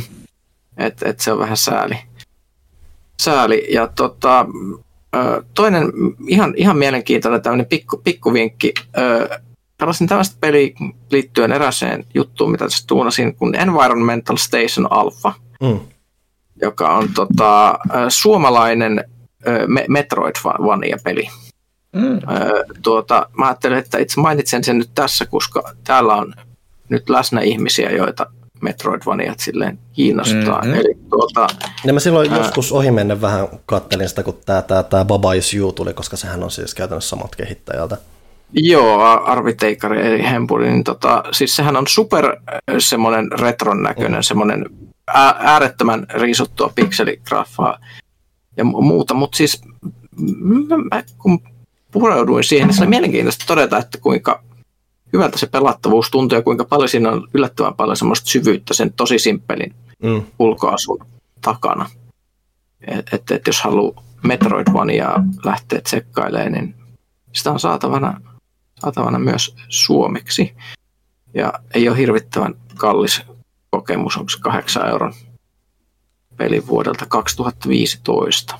Et, et, mä, mä en ole itse sen Metroidvania-genren ihan suurin fani, niin mä en yleensä niitä lähde, lähde hirvittävästi ruotimaan, koska en pelaile niitä päivät pitkät. Mutta... Sekin on, mistä löytyy nykyään paljon eri vaihteluja, että taitaa edustaa sitä kevyempää puolta, mitä, mikä sekin on niin kuin yllättäen vähän jopa oma genrensä, että on tullut ties mitä Gato-robotoa ja Mm. Uh, mikä tämä yksi on, että on just semmoisia hyvin, hyvin, hyvin simppeliksi vedettyjä tuommoisia vedoksia noista, ja se on, käy, niin on hauska, jos semmoiset sä vedät ne jossain kolmessa tunnissa läpi tai muuta, mutta ne on niin semmoisia meneviä, niitä on helppo mm. hypätä sisään, niitä on helppo vaan jatkaa, että niissä on oma selkeä viehätyksensä. Mitäs teille? Onko mitään hyvää plakkarissa? No Villehän tiisasi meille kovasti nyt jotain laatua. Joo, mä oon kanssa pelannut tota, nyt on tota, vähän indimpää. Kaikki tietää, että tota, Metal, Metal Gear fan ja mulle tuli kiikariin tämmöinen kuin Unmetal, mikä on ilmestynyt joku aika sitten, ihan, ei ihan tuoreimpia tapauksia, mutta tehty niin kuin hyvin niin kuin sillä MSX-tyylillä, toki niin kuin nykyaikaisen kontrollimekaniikat ja niin mm. poispäin, mutta että on seiniin nojailu ja tällä, tällaista näin, mutta parodiahenkinen Metal Gear yksi kautta kaksi tribuuttipeli. Ja, ja, ja siinä niin kuin täytyy todeta, että jos sä teet parodiaa, niin huumori on vaikea laji. Mm-hmm. Öö, mikä, mikä tämän pelin nimi siis oli? Unmetal. Unmetal, okei. Okay. Eli tämä on ihan niin kuin 70-luvulle niin sanotusti sijoittuva hiiviskelytoimintapeli. Öö, on niin kuin puhtaasti siis ihan mekaanisesti Metal Gear – siltä aikakaudelta. Toki on just näitä seiniin nojailuja ja tällaista näin. Mutta se on niinku tosiaan enemmän niinku komediapainotteinen ja se kun on vähän indie-puolen kamaa, niin kuten sanottu, mulla on aina ollut huono tuuri siitä siinä, niin sitten kun on ollut joku peli, joka kiinnostaa, niin se ei se käsikirjoitus ja kaikki tämmöinen, se huumori ei iske ollenkaan, että se on aika ala-arvosta ja sitten niinku pelimekaaniset öö, yksityiskohdat ei ole ihan niin hiottu kuin toivoisi tai voisi olla ja se tekee siitä pelaamisesta melkein jopa tuskallista. Mm. Että et valitettavasti siinä niin kuin on käynyt sille, että se niin kuin näyttää kaikki puoli, tuntuu niin kuin kaikki puoli niin kuin just sellaiselta kuin mä itse toivon, mutta siinä on koko ajan jatkuva semmoinen fiilis, että, että hitsi, että jos tässä olisi vähän mietitty enemmän tota, tai tätä aspektia, niin taas niin paljon nautittavampaa niin kuin alueiden rakenteesta ja pulmien rakenteesta ja hiiviskelyreiteistä ja pomotaisteluista varsinkin. On aivan niin kuin semmoista – et kun yleensä mäkin hehkutaan, että kyllä nyt peleissä niin kuin, pomotaisteluissa pitää se niin kuin, olla se tietynlainen kärsivällisyys, että opetella ne kuviot ja niin poispäin, niin vaikea opetella kuviot, jos sä kuolet niin kuin ensimmäisen sekunnin aikana, jos sä just tee sillä hetkellä jotain.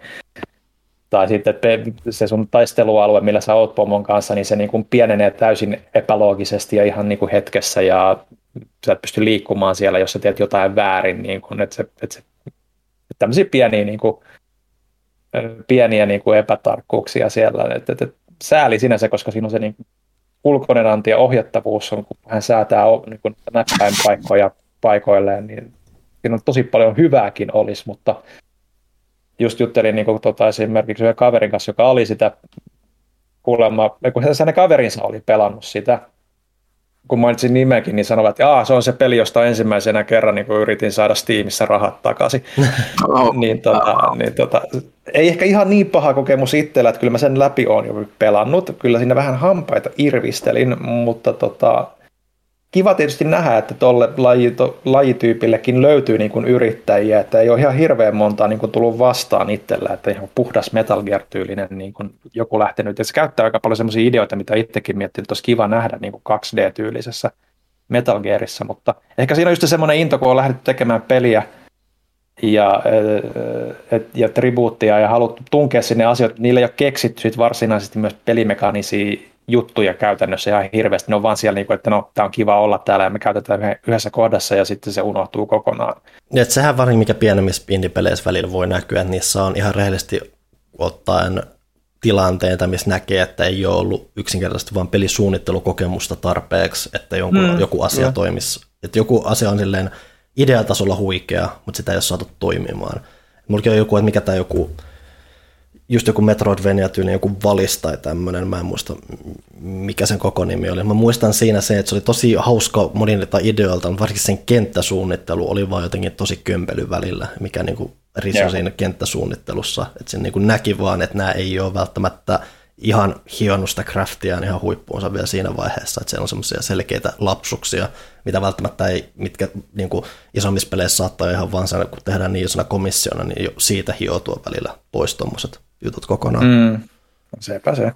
Ja usein jos näkyy tuossa niinku just sitä, että kun on tosi tietyn niinku määrä niinku huoneita, ruutuja niin sanotusti, että, että ei, ole, että niitä, ei ole selkeästi niin kuin osattu kierrättää niin kuin niitä riittävän hyvin, että niitä vaan pitkitetään vääränlaisilla mm. tavoilla, äkkikuolemia ja, ja, ja tämmöiset, mitä ei pysty oikeastaan välttämään muuta kuin tietämällä, niin se ei ehkä nykypäivänä niin kuin ole ihan niin fi- hyvä tapa niin kuin pitkittää peliä, varsinkin kun miettii että esikuvia, joissa vaikka ne oli vaikeita, ne ei koskaan tuntunut siltä, että ne oli epäreilu, vaikka sä esimerkiksi kiinni Metal Gearissa, niin sä tavallaan pystyt niin kuin sklaaraamaan sen tilanteen riippumatta siitä, että kuinka paljon vartioita tulee tuossa, jos jää tietyissä hetkissä kiinni, niin sä oot kuollut ihan automaattisesti, ei mitään tehtävissä. Et, et, et, niin kuin just tämmöisiä pieniä hiomattomuuksia, ja, mutta, mutta tavallaan just sille, että miettinyt, että olisi kiva niin kuin nähdä, että tämä kaveri lähtisi tekemään niin kuin vähän vakavahenkisempää jatko-osaa, jos olisi pikkasen enemmän panostustarinaa kuin, niin kuin että, että, että niin kuin kaikki vedetään ihan överiksi ja, mm. ja semmoista tosi niin kuin ala-astetason huumori ehkä jopa oikeastaan niin olisi kiva nähdä, mitä sillä saisi aikaiseksi, koska siinä on myös niin kuin ihan hyviä niin kuin ideoita. Tämä koko pointtihan siinä on periaatteessa, että tässä on tämä päähahmo Jesse Fox, joka on niin kuin Solid Snake periaatteessa, paitsi että se on siviili, joka on pidätetty, joka rikoksesta, jota hän ei ole tehnyt. Se yrittää vaan paeta sieltä, sieltä vankilasta ja se on joku huippu, huippu tota, salainen tukikohta jossain ja se vaan pitää paeta. Ja se, se periaatteessa niin kuin kertoo sitä pakomatkaansa – kuulustelijoille, että hän on jo päässyt pakenemaan mm. sieltä, hän kertoo kuulustelijoille, miten, miten se pakeni sieltä. Niin tota, sit se on semmoinen vähän niin kuin How I Met Your Mother tyylinen, niin kuin, mm. että se, se niin kuin muokkautuu sitä mukaan, miten se kerrot, että sä pystyt itse valinnoilla niin kuin muokkaamaan niitä tilanteita. No siellä on kaksi vartia, siellä on kolme vartia, tai sitten jotain vähän vitsikkäämpää, että huone oli täynnä skandinaavisia vartioita tai robottivartioita tai täynnä lampaita, jotka hidastaa sun matkantekoa tai tappajahiiriä. Niin, niin se, se, se, tavallaan ihan hauska, että pystyy niinku muovaamaan, mutta, mutta sitten välillä sit on se turhauttava, kun sä et oikeasti tiedä, mitä se, valitset sä niinku just sen helpomman vai vaikeamman tason, kun on niin epämäärä siinä kuvauksesta. Sitten se on vaan yritysten ja erehdysten kautta niinku mentävää. Et hyviä ideoita, mutta just niin kuin sanottu, niin olisi kiva, että niitä olisi ehkä ehtinyt miettiä loppuun asti enemmän. Hmm. Mullakin on ollut hyvin indie-painotteinen meno tässä nyt tovi aikaa, mitä on ylimääräisiä pelejä ehtinyt pelaamaan. Joskus oli puhe meidän tuosta Vampire Survivorsista, mutta se on nyt tuli Game Passissa nyt viimein. Pelasin sitä ja se on klassinen esimerkki pelistä, jota kun mä alan, kun mä alan pelaamaan sitä, niin mä pelaan sitä joku kolme tuntia putkeen ja sitten mä koen, ja siis mä oon viihtynyt täysin sen parissa, mutta mä myös koen, että mä en välttämättä koskaan enää ikinä tule pelaamaan sitä. että Ah, se on siis Dead by Daylight, ymmärrän. Ää, no siis huomattavasti varmasti positiivisempi kokemus, että siis toihan siis tämä pieni tämä tietynlainen indie-ilmiö, mikä tässä on jo hiljattain ollut, niin peli, jossa siis sä ohjaat hahmoa ympäri semmoista kenttää, missä koko ajan tulee vain kasvallismäärin vihollisia sun ympärillä, 2D-peli siis, ja silloin aina siellä on eri hahmoja, mitä sä voit avata, ja niillä aina on joku oletussyökkäys ja erikoiskykyjä, Mutta se keskeinen outous siinä on se, että sä et itse aktiivisesti hyökkää, sä keskityt vaan liikkumaan ympärinsä siinä. Ja sitten kun sä keräät asioita, sä keräät expaa, sä keräät muuta hyötyesineitä ja muuta, ja sitä kautta sitten sulle kertyy erilaisia esineitä, ja se, se, se meno kasvaa siinä yllättävän semmoiseksi tyydyttävän massiiviseksi, että sieltä tulee oikeasti isoja vihollismassoja vastaan, mutta samalla siinä vaiheessa, kun ne alkaa käymään, niin sulla yleensä, jos sä oot pelannut tarpeeksi järkevästi, niin sulla on kertynyt ihan hurja määrä erilaisia hyökkäyksiä ja voimia ja muuta, joten sä laitat porukkaa ihan kunnolla pinoja, sen on tosi semmoinen tyydyttävä meininki, ja siinä kuitenkin vähän pitää olla hereillä, niin se, sä keskityt siihen jossain määrin, mutta edelleen kuitenkin vain jossain määrin, että se on ehdottomasti semmoinen peli, mitä on pakko jopa pelata jonkun podcastin kanssa tai muuta, koska siinä se aivotyö, mitä sä teet, on just sen verran rajallinen, että sä päädyt melkein tylsistymään siihen, jos sä vaan keskityt siihen mm. suoraan. Mutta jos laittaa just jonkun sarjan tai muun pyörimään siihen taustaan ja sitten pelaa sitä, niin siinä tulee semmoinen hyvä, se on hyvä meno päällä koko ajan, just kun se homma eskaloituu koko ajan vähän enemmän ja enemmän. Sä avaat kuitenkin myös uusia asioita jokaisen pelirundin jälkeen ja sä pystyt tehostamaan ja muuta, niin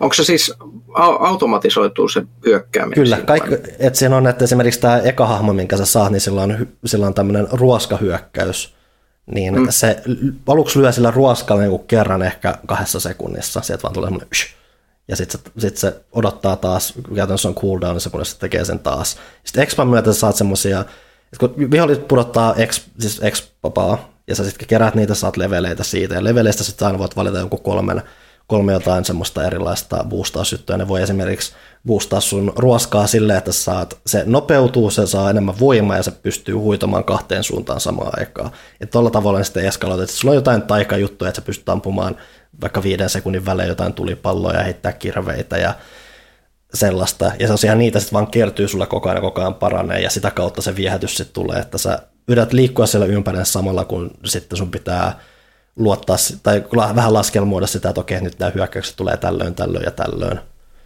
Tuntuuko se sitten vähän semmoiselta idle-peliltä?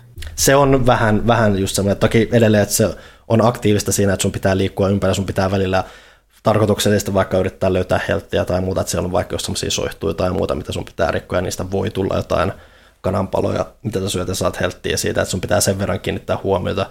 Muuten se on puolittain selvästi sukua jollekin idle-pelille just siinä, että sä ohjaat sitä, mutta käytännössä se peli itsessään hoitaa sen kaiken tappamisen ja muun. Sä vaan, sä vaan liikutat muuten menoa eteenpäin. Jännä, jännä koska mä pelasin tuossa, en edes tässä kuussa, vaan milloin, milloin se tuli pihalle semmoinen strategiapeli, koska mähän, mähän siis tunnetusti pelaan kaikki avaruusstrategiapelit, mm-hmm. mitä maailmassa aina ilmestyy, niin äsken tuli tota, semmoinen, kun katsotaan milloin se ilmestyi, Distant Worlds 2, joka tuli, niin se tuli jo maaliskuussa, onko se nyt niin kauan? Aika rientää. No tuota, kuitenkin, ää, ää, niin se on sellainen puoliautomatisoitu strategiapeli. Mm. Ideana on, että se johdat galaktista imperiumia Master of Orionin hengissä, mutta siinä se, on, se toimii niin monimutkaisilla tavoilla silleen, että sulla pitää olla kaikenlaisia esimerkiksi kaivos aluksien semmoisia härdellejä, jotka käy mainaamassa ja kuljettaa resursseja ja muuta, että se oikeastaan pystyy itse, itse pysymään kärryillä mitenkään, mitä siinä tapahtuu. Mm. Joten sulla on semmoisia niin tekoälyavustajia, jotka promptaa aina, että teet tämän, tämä asia. Saammeko tehdä tämän asian, saammeko budjettia tähän asiaan. Mm. Ja sitten sit, jossain vaiheessa tajusin, kun mä rupesin miettimään, että pelaanko mä tätä oikeasti. et, et siis, aina kun tulee joku kysymys ruutuinen paine yes, ja sitten ne tyypit rakentaa jotain. Mm. Ja, ja, ja sitten mä, sit mä, mä oon pelannut tässä jonkun aikaa, mutta ei tunnu, että mä olisin oikeastaan tehnyt yhtään mitään muuta kuin painanut jees tietynlaisiin kysymyksiin. Ja nyt yhtäkkiä mun galaktinen imperiumi on laajentunut siinä, kun sille itsestään, mitä täällä tapahtuu. Niin siis se on jännä, että niin yhtäkkiä idle-pelit laajentuu idle-pelien ulkopuolelle. Outoa. Siis siinä on oma viehätyksensä siinä, että asioita tehdään myös. Kun tuossa on ihan melkein tuommoinen johtoporassimulaattori, että ihmiset tulevat, että voidaanko me tehdä näin, ja sitten mm-hmm. se, joka sanoo, että joo tai ei, ja sitten menet polttamaan sikaria jonnekin sohvalla.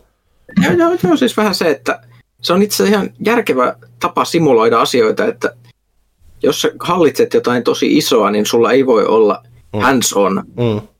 Et, et ei ole mitään järkeä, että jos sä oot galaktinen keisari, että sä päätät, että mitä jollekin planeetalle rakennetaan, mm. koska siellä oikeasti on joku kuvernööri ja joku maanmittaaja, jotka oikeasti niin katsoo, että mitä siellä, mitä siellä tapahtuu, niin se, se, se mua siis kiinnostaa hirveästi ajatuksena, että tehtäisiin tämmöisiä niin kuin suurten linjojen pelejä, missä sä teet semmoisia niin makropäätöksiä mm. ja samalla tapahtuu hirvittävä määrä mikroasioita. Mutta silti se on vaikea kysymys sit siinä vaiheessa, sit, että, että mikä on se tilanne, missä tuntuu, että sä et ole enää ollenkaan kontrollissa, vaan ikään kuin se peli pelaa itteensä siinä. Mm. Mielenkiintoista. Tämä meni ihan pois Vampire Survivorsista, mm, se, se, se mua alkoi kiinnostaa, mm, kun sä kuvasit sitä kyllä. Se, se, se, et siinä on edelleen just siinä Vampire Survivorissa, siinä on vaan outo viehätys siinä, koska se on niin tavallaan niin erilainen tapa lähestyä semmoista toimintapeliä. Kuitenkin että mm. sulla on suora kontrolli siihen hahmon liikkumiseen, mutta ei mihinkään muu oikeastaan. Niin se vähän pakottaa ajattelemaan sitä eri lailla ja sitä kautta se on jo virkeä juttu. Mutta samalla just sitä kautta, kun se on just silleen puolivirkeä juttu, niin mä tosiaan pelasin ihan innoissani sitä sen kolme-neljä tuntia.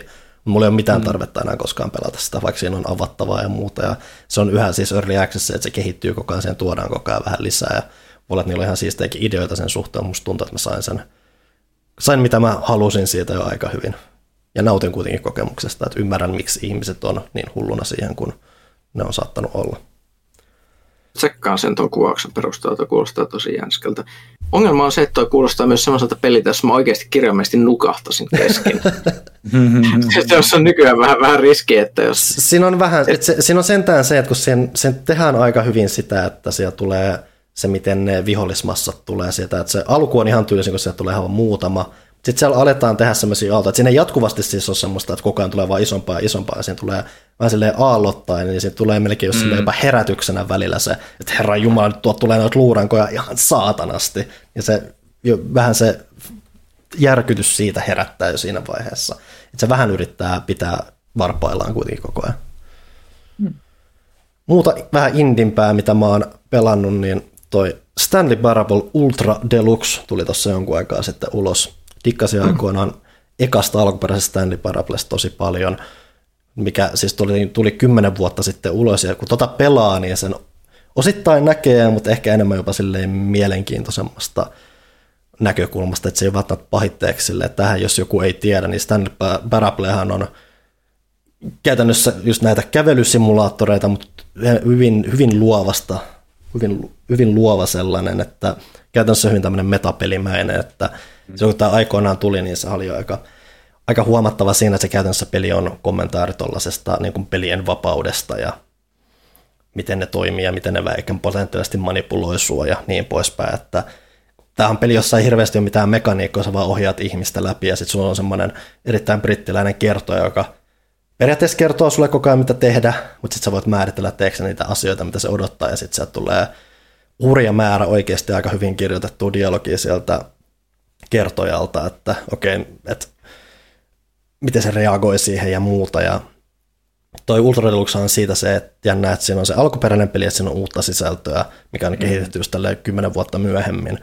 Niin se on mm. jo sitä kautta semmoinen tosi jännä semmoinen mm vielä yksi isompi meta-askel siinä, mitä se on. Että siis kun, ylipäätään siis se alkuperäinen peli on muutenkin niin yksinkertainen, että se paljon rakentuu siitä vaan siitä käsikirjoituksesta ja muuta. Ja se jatkaa tuossa Ultra Deluxessa aika vahvasti siinä, siitä, että se eka peli just oli aikoina just semmoinen, että kommentoi pelien tuommoisia vapausilluusioita tai muuta, niin toi uusi sisältö, mitä siihen on laitettu päälle, ei suoranaisesti enää jatka siitä, vaan sit se on enemmän käsittelyä sen alkuperäisen pelin tekemisestä siitä, että miten, millaista se on ollut jatkaa tai muuta. Että se on semmoinen tavallaan semmoinen hauska silmäys tuommoisen pelinteon maailmaan, vaikka ei hirveän konkreettinen, mutta se on semmoinen, semmoinen kiehtovan erikoinen kerronta ja tarina siitä just jotain pelin, pelien tekemisestä ja muuta, mitä ei kauheasti ole olemassa. Ei välttämättä hirveän, hirveän niin kuin suoraan konkreettisesti, konkreettisesti pelin kehitykseen paneudu, mutta se, vaan ne, se dialogi on tosi hyvää, tai ei se ole dialogi, se on monologia, siis se ainut käytännössä, joka puhuu, on se kertoja, mutta sitten saadaan edelleen vaan jotenkin tosi paljon irti siinä, että vaikka se on paljon, käytännössä vaan sitä puhetta, ja mm. ympäristöt on hyvin yksinkertaista ja kaikkea, mutta se vaan se kirjoitus on siinä niin vahvaa, että se on jotenkin ollut vaan semmoinen hauska eri, iltapeli vaan mennä, jolla silleen, että no niin, kerro peli mulle tarinaa, mä välillä vähän osoitan suuntaa ja me eteenpäin ja mm. viihdyn tässä. Ja mm. just kun vaan niin kun mä tykkäsin alkuperäisestä Stanley Parablesta, niin se ei ole tietenkään enää niin iskevä kuin mitä se aikoina oli. Ihan puhtaasti sen takia, että, ton, että pelien kerronnassa on kikkailtu erityisen paljon sen jälkeenkin. Mutta siinä on vaan jotain niin sellaista rauhoittavaa ja miellyttävää, vaikka se välillä meneekin mm. välillä yllättävän synkäksi, vaikka muutamilla asioilla, niin siinä on, siinä on vaan semmoinen jotenkin semmoinen miellyttävä meininki koko ajan siinä, että siinä on hämmentävä, hämmentävän kotoisa olo olla mm. ja kuunnella sitä kertojaa siinä ja katsella, mitä asioita tapahtuu. Että semmoinen, että joo, ei, sä ei vaadi hirveästi mietintää tai muuta, mutta se on just semmoinen just tarpeeksi luova el, elämys, että sitä on vaan hauska nähdä, että mitä se tekee tai muistella, mitä se tekee ja mm, sitten mm. Elellä, elellä siinä mukana. Otin tähän kästiin yksi pelisuositus oikeasti ilman mitään nihkeilyä se mm. näissä. Mm jossain määrin. Et mä en tiedä, miten se, että ainakin jos ei ole pelannut Stanley Parable aiemmin, miten se iskee täysin uudelle pelaajalle, joka ei välttämättä tiedä siitä mitään, mutta se on kuitenkin kävelysimulaatio, joka, ei ole, joka saa häkellyttävän paljon irti siitä, että sä vaan kävelet siinä. Joo, ja ilmeisesti kuitenkin semmoinen peli, että, että, että, että ne, jotka on pelannut sitä silloin aikoina, ne on, ne on tosi liekeissään sitten edelleen kyllä. Niin kuin, että, että en tiedä tosiaan, miten tämä uusi versio niin kuin suhteutuu, kuten sanoit, mutta, mutta just huomannut sen nyt tässä näin, että kun lehteä nyt en tehnyt ja vähän katsellut tila- tilailuarvostelu, niin tuolla on niin kuin aika moni ollut sillä, että meidän avustajistakin, että, että tämä kiinnostaa. Mm. Se, on, se on just tuommoinen ehkä just jopa vähän jopa semmoinen pelitoimittajapeli jopa, että kun puhutaan Joo. koomikoiden koomikoita ja tämmöisiä, niin – pelin kehittäjän peliä, niin toi on ehkä vähän semmoinen pelitoimittajan peli jossain määrin. Varmaan sitten semmoinen niin hardcore-pelaajan peli, semmoisen, joka ei vaan pelaa, vaan just... Joka miettii, miettii, miettii, miettii, miettii, miettii, miten pelit toimii, miettii, miten pelikerronta toimii, miettii just tolleen, niin se on just, just, sitä, just sellainen. Hmm. Nice.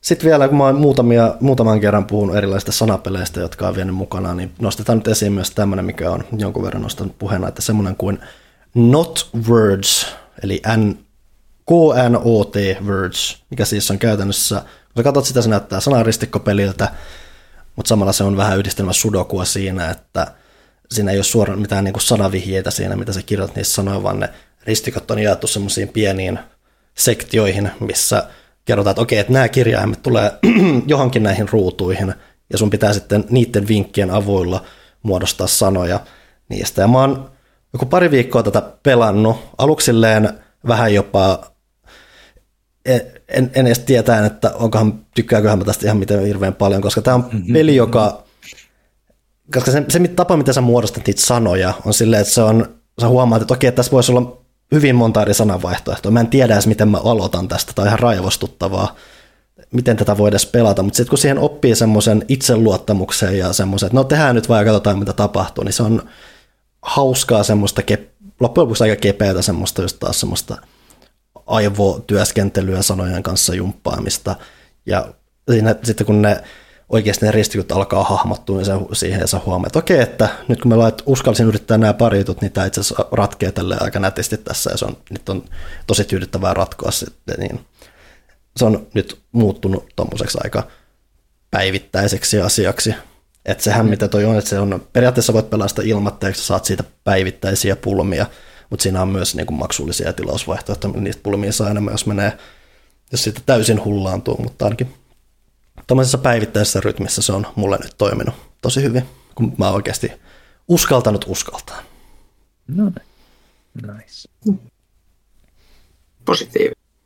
Se on, että se on jotenkin ki- hyvä huom- kiva huomata, että sanapelitkin on edelleen noinkin voimissa, että on, on myös hyvin erilaista, että Worldesta puhuttiin paljon, mutta noita sitten kuitenkin tupsahtaa myös hyvin erilaisia koko ajan.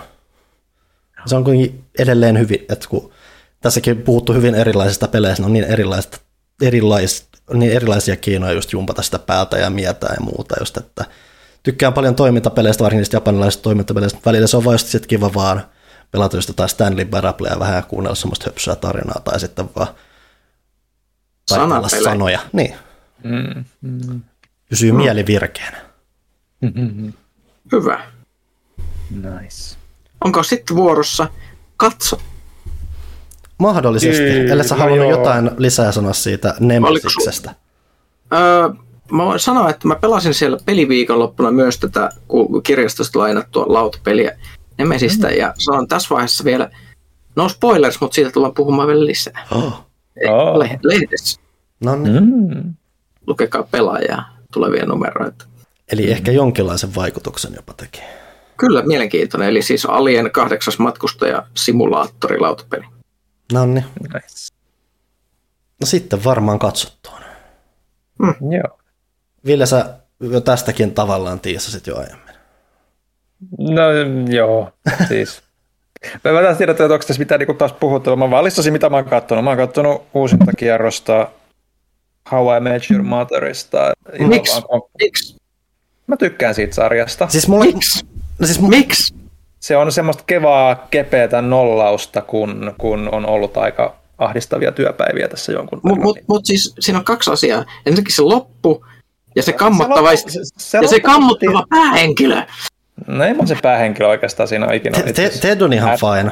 Mutta siis, on se, fine. Se- siis, se- mut siis sarjan suhteen se loppu on nihkeä, että siinä on oikeasti, että mitä siinä on kahdeksan kautta, niin. Mm, mm. Ne ekat kuusi kautta on ihan jees, seiska kautta on vähän mitä on, ja kahdeksanta kautta ei tarvitse edes katsoa tässä vaiheessa. Mulla on kanssa se, että mä teen monia uusinta kierroksia ihan vain siksi, että se on ja semmoinen jotenkin tutun rento katsottava. Mm. Mm. Se on vähän varmaan, niin kuin monille on varmaan Friendit, ne katsoo jakson mm. sieltä täältä, tai Simpsonit, ne katsoo jakson sieltä täältä. Mulla se on toi on vähän samanlainen, että no katsotaan jakso sieltä täältä, tai tietysti nyt kun niitä voi katsoa järjestyksessä, niin sitten on katsonut järjestyksessä, mutta nyt kun mainitsit, niin se loppu, niin nyt kun tiedät, se, tietää, että mitä sieltä tulee, niin se, se ei silleen ehkä niin kuin, en mä tiedä, kun mä oon vielä päässyt niin pitkälle, että mä olisin lopussa siinä, mutta jotenkin sitten tällä jälkeen, jälkeenpäin, kun se tietää, miten se menee, niin se nyt ei ehkä ärsytä niin paljon kun se silloin tuli. Että, että kyllähän se nyt oli sarja, joka, sehän on sarja, jo- jossa niin kuin loppu oli päätetty jo ihan alusta asti käsittääkseni, ja sitten ne kun joutui venyttämään sitä, niin se ei enää niin kuin suosion myötä, koska amerikkalaiseen tyyliin, jos komedia on hauska, sitä venytetään, eikä niin kuin brittityyliin pistää Se- paketti jo kaudessa. Niin kuin Konankin tuossa podcasteissa aina vitsailee, että, että että se on vähän erilainen, että ne jauhetaan ihan loppuun asti, niin se, se loppu ei enää toimi sen takia, koska hahmot on kehittynyt siitä alkuperäisestä visiosta jo tosi paljon eteenpäin.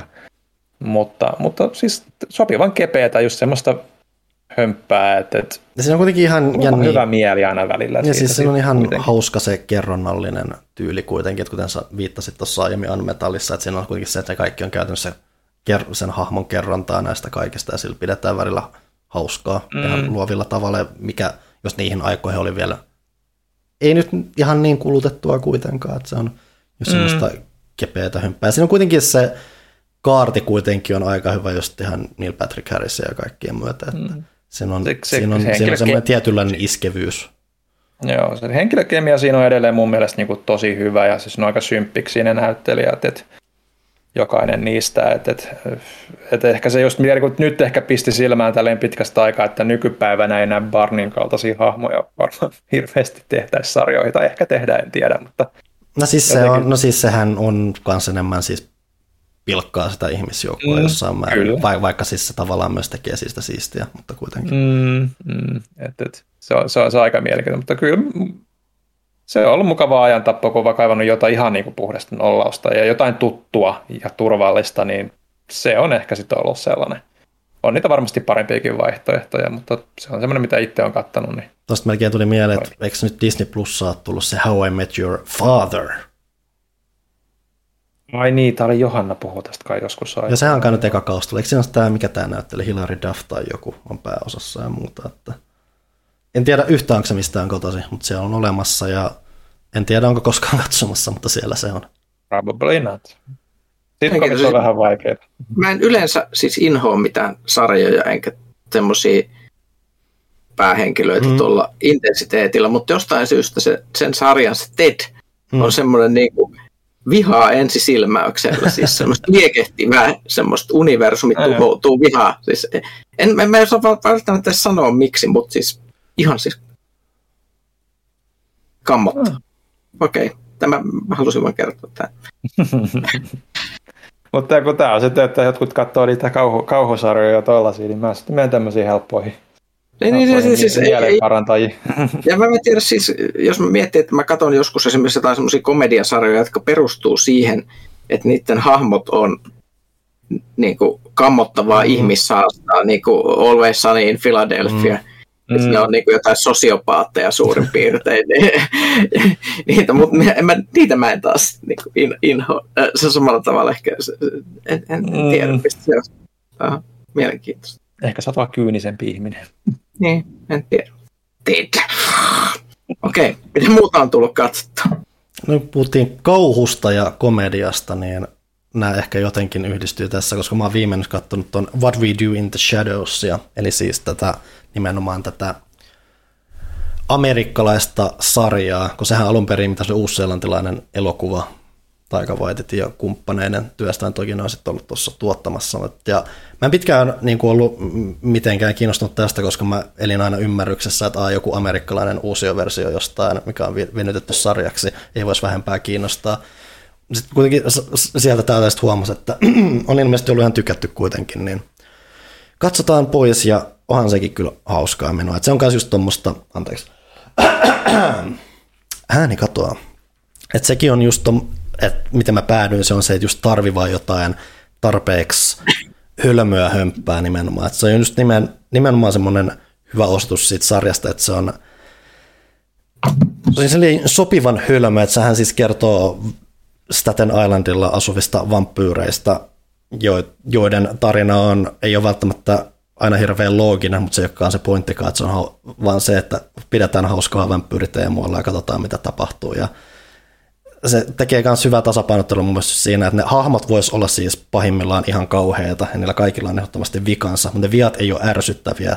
Mä mietin varsinkin sitä Lasloon hahmoa tai muuta, joka siis on jatkuvasti pornoa kuluttavaa, vähän laiskahko ihmisperse. Paitsi se ei ole kauhean ihmis- tai vampyyriperse, mutta siis se kuitenkaan se ei ole huono ihminen, Sille, että se on, se on tosi pidettävästi nyt oikea tavalla, että se rakastaa vaimoa ja on itse asiassa yllättävän avulias, kun se sitä haluaa olla, mutta niissä on tosi paljon semmoisia niin sanottuja pelastavia osa-alueita, mistä, mistä alkaa vaan tykkää tosi paljon. Ja sitten se vaan huumori on just silleen, just semmoista sopivan hölmöä, mikä ei ajattele asioita liikaa, mutta välillä niissä on kuitenkin yllättävän paljon ajatusta taustalla. Et se on semmoinen hauska tasapainotusrumpa. Et mun mielestä paljon siitä jo kertoo mulle vaan se, että mulle on äärettömästi hauska just taas sit Laslon hahmosta se, että kun vampyyri muuttuu lepakoksi, niin se huuttaa vaan semmoisella toteamuksella, että pat, ja sitten se muuttuu lepakoksi. Se on vaan jotenkin mulle niin tiivistää sen koko kaiken. Se ei välttämättä tälleen selitettynä tunnu erikoiselta. Mulle se on vaan aina jotenkin niin hauskaa, hauskaa semmoinen yksinkertainen temppu vaan tehdä, mikä toimii mulle koko ajan. Kyllä, siis mä, mä katsoin sen kanssa joku aika sitten ja mä tykkäsin ihan hulluna siitä, että, että siis jotenkin se huumori on se, niin semmoisessa pöljyyden mm. tasolla, tasolla ja ottaa, se, se, vain, se näyttää siltä niin kuin, että et, et, se voisi teoriassa ottaa vampyyrijutut tosi vakavasti, mm. mutta sitten aina kun sä luulet, että se ottaa ne pikkasen, niin se ei, ei, mm. ei. Se on siis ihan täysin järjetöntä. E, esimerkiksi siis mun suosikkijaksoja siinä alkupäässä oli esimerkiksi se, missä ne menee sinne vampyyrijuhliin. Mm. Ja, ja tota, Laslo haluaa pistää päähänsä semmoisen hatun, mm. hatun ja tota, se vaimo inhoista hattua Nadia, mm. koska, koska se on noidan peräreijästä rakennettu kirottu hattu. Mm-hmm. Ja aina, aina kun se Laslo pistää sen päähän, niin tapahtuu jotain hirvittäviä disastereita non-stoppina. Mm-hmm. Mutta mut Laslo ei suostu uskomaan sitä, vaan se haluaa väkisin pistää tämän hatun päähän matkalle juhliin, jossa sitten toinen vampyyri päättää, että sen on saatava tämä hattu. Ja tämä koko jakso pyörii tämän hemmetin mm. typerän hatun ympärillä ja ne saa revittyä siitä niin järkyttävän hienoa huumoria, että siis se on, mutta toisaalta se tietää, että kun se on se ö, aivoitus, mistä, mikä on siinä alun perin on tämä Taika Waititi, niin ehkä siinä on mm. vaan sellainen maaginen kosketus, mikä mm. niin kuin varmistaa, että sillä kaverilla on kyllä jotenkin hämmästyttävän hyvä tatsi kaikenlaisen. Ja siis siinä on se, että se tuntuu väliin, että se on koko ajan vähän silleen rajalla, että meneekö se melkein jopa crazy komediaksi, mutta siinä on se kyky hillitä itseään just sopivasti, että siinä on just semmoista tietynlaista kuivuutta just sopivan verran. Ja ylipäätään siis kuivuus on osittain jopa osa sitä, kun siellä on tämä Colin Robinson hahmo itsessään, joka on siis olemassa ihan vaan kuivattaakseen kaiken siellä. Niin siinä, vaan se hallinta siitä kaikesta on tosi vahva. Kyllä, ja siis tähän melkein sivua sitä, että me saatiin juuri uusi Thor-leffan traileri, mm. missä, missä on tätä samasta lähteestä kumpuamaan komediaa sitten, mikä on mielenkiintoista. Ja jos joku ei ole nähnyt, niin siinähän on siis tota, sellaista komediameininkiä taas sitä, mitä oli Thor Ragnarokissa. Ja hämmentävästi siihen on yhdistetty sitten parista vakavasta Thor-saagasta juttua, eli on se Mighty Thor-meininki, missä siis tämä Jane Foster mm. muuttuu Thoriksi, mm. joka on itse asiassa hyvinkin vakavasti otettava ja eeppinen tarina, tarina alun perin, semmoinen siis ei, ei mikään niinku komedia juttu mm. sinänsä. Ja sitten siellä on tämä toinen ihan äärimmäisen ryppyotsainen Thor-tarina, eli Gore the God Butcher, joka on siis tämä Christian Bale tässä leffassa. Joo, joo, siis, mä kuulin vasta erikseen, että se on se, että en ihan heti tunnista. Se, se sitä ei tunnista siitä. Ja tota, ideanahan on, että siis tämä the God Butcher on siis tyyppi, joka on äärimmäisen pettynyt siihen, minkälaisia perseitä siis jumalat on Marvel-universumissa siitä, että miten ne mm. vaan siellä sluibailee niiden jossain taivaissa ja niin kuin kiusaa niiden, niitä palvoja ihmisiä, joten se tekee tämmöisen valan, että se aikoo tappaa kaikki jumalat universumista ja sitten saa ihan hyvää niin kuin efforttia siinä aikaiseksi, eli siis tappaa massiivisen määrän jumalia, kunnes vastaan tulee Thor, mutta mut Thorkin saa siinä aika ma- massiivisesti pataan, kunnes kaikenlaista mu- mu- muuta siinä tapahtuu. Eli tämmöinen hyvin uskottava Marvel-roisto. Mm. Niin miten, miten tämä kaikki sitten yhdistyy nyt niin kuin si- mm-hmm. si- si- siinä, siinä että et saako ne tämän, koska se näyttää taas ihan siis on crazy komedialta mm. koko leffa. Mutta lisäksi siitä on niinku roisto, joka on Christian Bale, joka on revitty niinku semmoisesta supereeppisestä ryppyotsasesta väkivalta-epoksesta. Mm. Et, en tiedä. Sekin välittää kikkailevan tyyleillä aika paljon, että ilmeisesti se, aha, siinä tuodaan just värin maailmoilla, vaihteluilla tuodaan niin ainakin trailerien perusteella asioita ja Musi- musiikkimaailma on selvästi myös mm. jatketta tuolle Ragnarokille. Ja siinä mielessä toi on aika, kun Taika, Taika Waititi ja myös sit James Gunn on ollut just ne niinku kaksi aika vahvaa voimaa siellä, jotka on vienyt tota, niin kuin Marvelin niin kuin huumoria eteenpäin, niin siinä mielessä sitten... Si- niistä tuntuu, että niissä on ehkä vahviten se joku visio päässyt läpi. Joo, että et se, se on just siinä mielessä, että vaikka niinku, mä, mä, mä en musta niinku For, For Ragnarok se oli ihan hyvä leffa, mutta ei se mun mielestä mikään crazy komedia, se oli ihan semmoista kepeämpää, mutta siis oli se hauskimpi Marvel-leffoja siitä huolimatta, niin siinä, siinä mielessä just, että siis jälleen se, mikä. Ehkä, niin kuin, tämä ehkä sen takia niin kuin kiinnostaakin voisi olla oikeasti jopa ihan hauska. Jälleen se, että se, mikä just oli tuossa What We Do in the Shadowsissakin on kanssa, että siinä on kaikki mahdollisuudet siihen, että se voi olla crazy komedia, mutta kun mm, ne ei tee mm. sitä, että niillä on paljon hillitympi, hallitumpi ote siitä, että sehän mikä on melkeinpä se kiehtovin aspekti siinä noissa molemmissa Joo. tapauksissa. Mielenkiintoisesti nyt kun puhuttiin, niin nyt, nyt jos mietitään, että, että tuli Gun mainittiin, Vaiteti mainittiin ja sitten nyt on se Reimi vielä sit niin kuin siihen päälle mm. sitten, se, sitten, niin ehkä nämä on ne ihmiset, joita niin tämmöinen Marvelin kaltainen meininki tarvitsee, että siitä ei tule semmoista kuivaa pönöttelyä.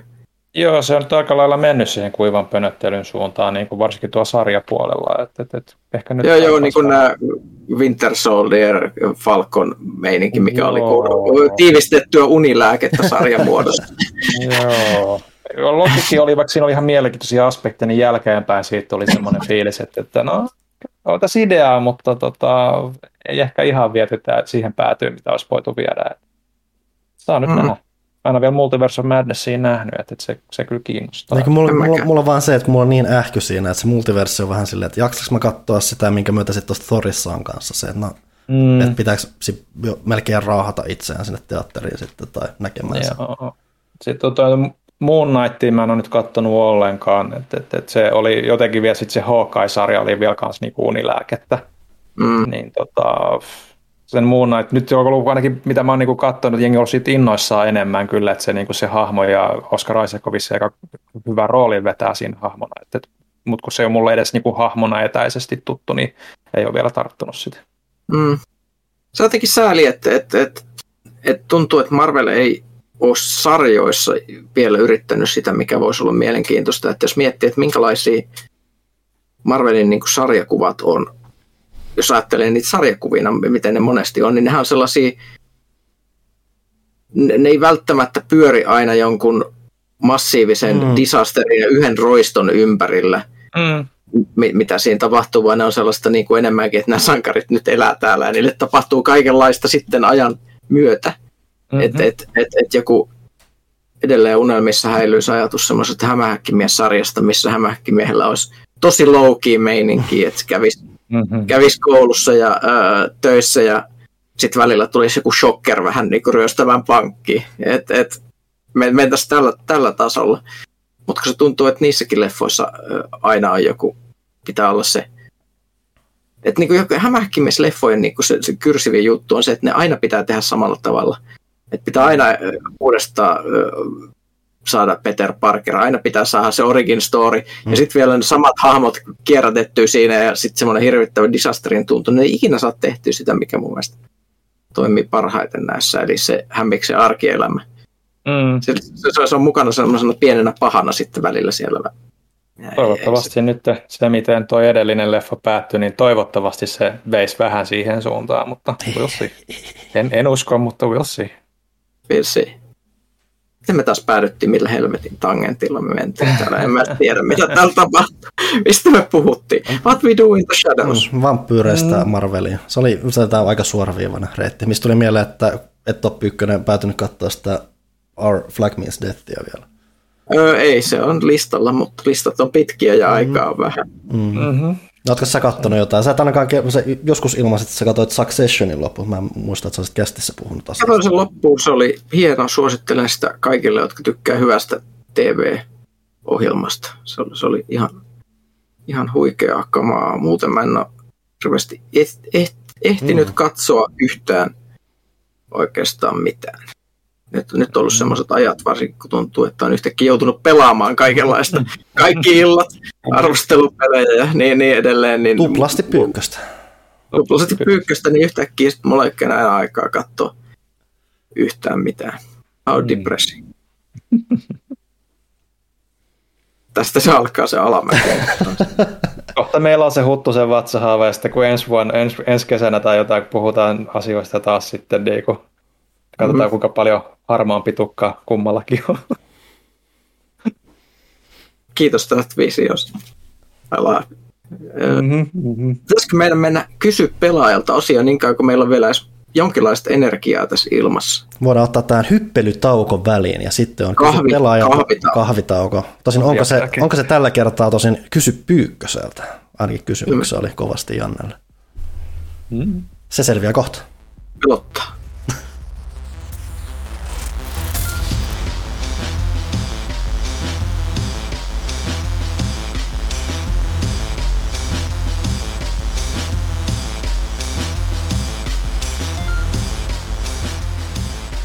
Tässä se on, toinen osio. Mun taustalta ehkä voi kuulla jotain kitaran pimputusta välillä, olen pahoillani naapurin puolesta. Mut Ville, jatka tästä. Itaran pimpelipom tai jotain sellaista seuraa kaupallinen tiedote ja sehän tarjoaa tietysti elisa.fi. Laadukas televisio. Se on ihmisellä hyvä olla. Ja jos sitä ei olla, niin tässä nyt huokea hinta laadukkaasta tuotteesta. Samsungin Q80-sarjan huippu QLED 55 tuumaa täyttä laatua, nyt vain 799 euroa, kun normaalisti 1199 euroa, eli monta saturaista nyt on hinnasta poissa. Kotiin kuljetettuna muutamassa päivässä osoitteesta elisa.fi. Pimpelipom, kaupallinen tiedote päättyy tältä erää tähän. Kiitos lyhyestä ja ytimekkäästä. Välillä se on se iskevämpi tapa mainostaa. Joo, kyllä. Meillä on kysymyksiä ennen kaikkea Pyykkösen Jannelle. Hmm. Niitä on kyllä Herätän tullut. kysymyksiä. Kyllä, se on selkeästikin, selkeästikin kuuma topic. Mistäs lähdetään? Öö, no aloita jostain pyykköskeskeisestä sieltä, jos sulla on hollilla. Mä just vaihdan mainoksesta muualle kanavaan. No itse asiassa multa saattoi olla jopa juttu, mikä ei ollut kauhean pyykköskeskeinen, koska mä muistin, että tämä asetu taas piti säätää kaikkia. No ehkä se on ihan sallittua kuitenkin. Voimme hyväksyä. Ää, täällä on Twitterissä Juuppo de Kuuppo toteaa, että koska Ville Arvekkarista tulee pelaajalleen toimeri, joskus kyselin samaa päätoimittajuudesta, johon naurahdettiin. Ai mitä? Koska Ville Arvekkarista tulee pelaajalehden toimari, eli tässä tapauksessa varmaan H-Townin toimari. Äh. Katsotaan ensi vuonna. Katsotaan ensi vuonna. Joo, ei sitä tiedä kuva. Ehkä nyt pidätäydytään tässä roolissa nyt kuitenkin. Juuppo de Kuuppa toteaa vielä, että paljonko pelitoimittaja tienaa verrattuna vaikkapa Alibelehden toimittajaan tai verrattuna Helsingin Sanomien politiikan toimittajaan. Mä itse asiassa kurkkasin tässä yhdessä vaiheessa. Mitä se oli? Jos mun pitäisi veikata, niin se olisi vähemmän, mutta mistä mä tiedän? No, niin, mulla on se, että mä itse asiassa laitoin, että toimittajat palkka tuohon Googleen. Tää tulee Journalistiliitossa. Täällä on esimerkiksi toimittaja, kustannustoimittaja, verkkotoimittaja. Keskiarvopalkka 3789 euroa. Nice. Sanotaanko siellä paljonko alibi-toimittajan palkka? Alibia ei valitettavasti ole erikseen mainittu tässä, että siitä en tiedä. Sen mä vaan voin sanoa, että jos mä saisin 3789 euroa, niin herran jumala se olisi paljon rahaa. Mä olisin, mm-hmm. mä olisin melkein rikas. Ehkä, tiedätkö, tämä innostaa meitä perustamaan rikoslehden. Rikos, mm-hmm. Rikospelaaja. Oh. Tai delaaja, niin kuin joku joskus lausui. Vanha kunnon Delaaja, kyllä. Delaaja-lehti comes back. Kyllä. Oi vitsi, olisipa rahaa. Ää, Se oli Twitter-kysymykset. Se oli tosi tärkeitä kysymyksiä heti alkuun. Se oli, se oli hyvä kysymys. Masentava kysymys, mutta hyvä. Oli täällä pelaaja.fissä on J. Urski tai J. Örski toteaa, että J. Pyykkönen, mikä on tämän kesän hittijäätelö? Lumoava suklaapilvi, kysymysmerkki. Taas on lumoa suklaapilvi. Tämä ihminen tuntee mut selkeästi, koska, koska se on se jäätelö. Olen syönyt tänä kesänä kaksi jäätelötuuttia tähän mennessä. Molemmat niistä olivat lumoava suklaapilvimallia. Tiedänköhän mä edes, mikä on lumoava Ykkönen on kyllä puhunut niistä niin monta kertaa, niin monena kesänä kästeissä vuosien varrella, että No, se, mun mielestä vähän suklaapilvi ei ollut olemassa silloin aikana, että tämä on ihan niin, niin kuin uusi. Se on, se on pingviini suklaajäätelö. se on laktoositon suklaakermajäätelö suklaan makuista kastiketta, suklaan makuista kuorutetta, suklaan makuista strösseliä. Eli niissä on ehkä jotain, mikä saattaa olla suklaata tai sitten ei. Ja tämä on hyvä, kun sä luet aina jossain jotain kanan kaltaista ainetta.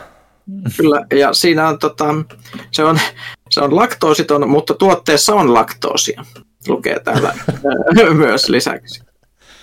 Eli mä en tiedä, mikä tämä opetus tässä oli.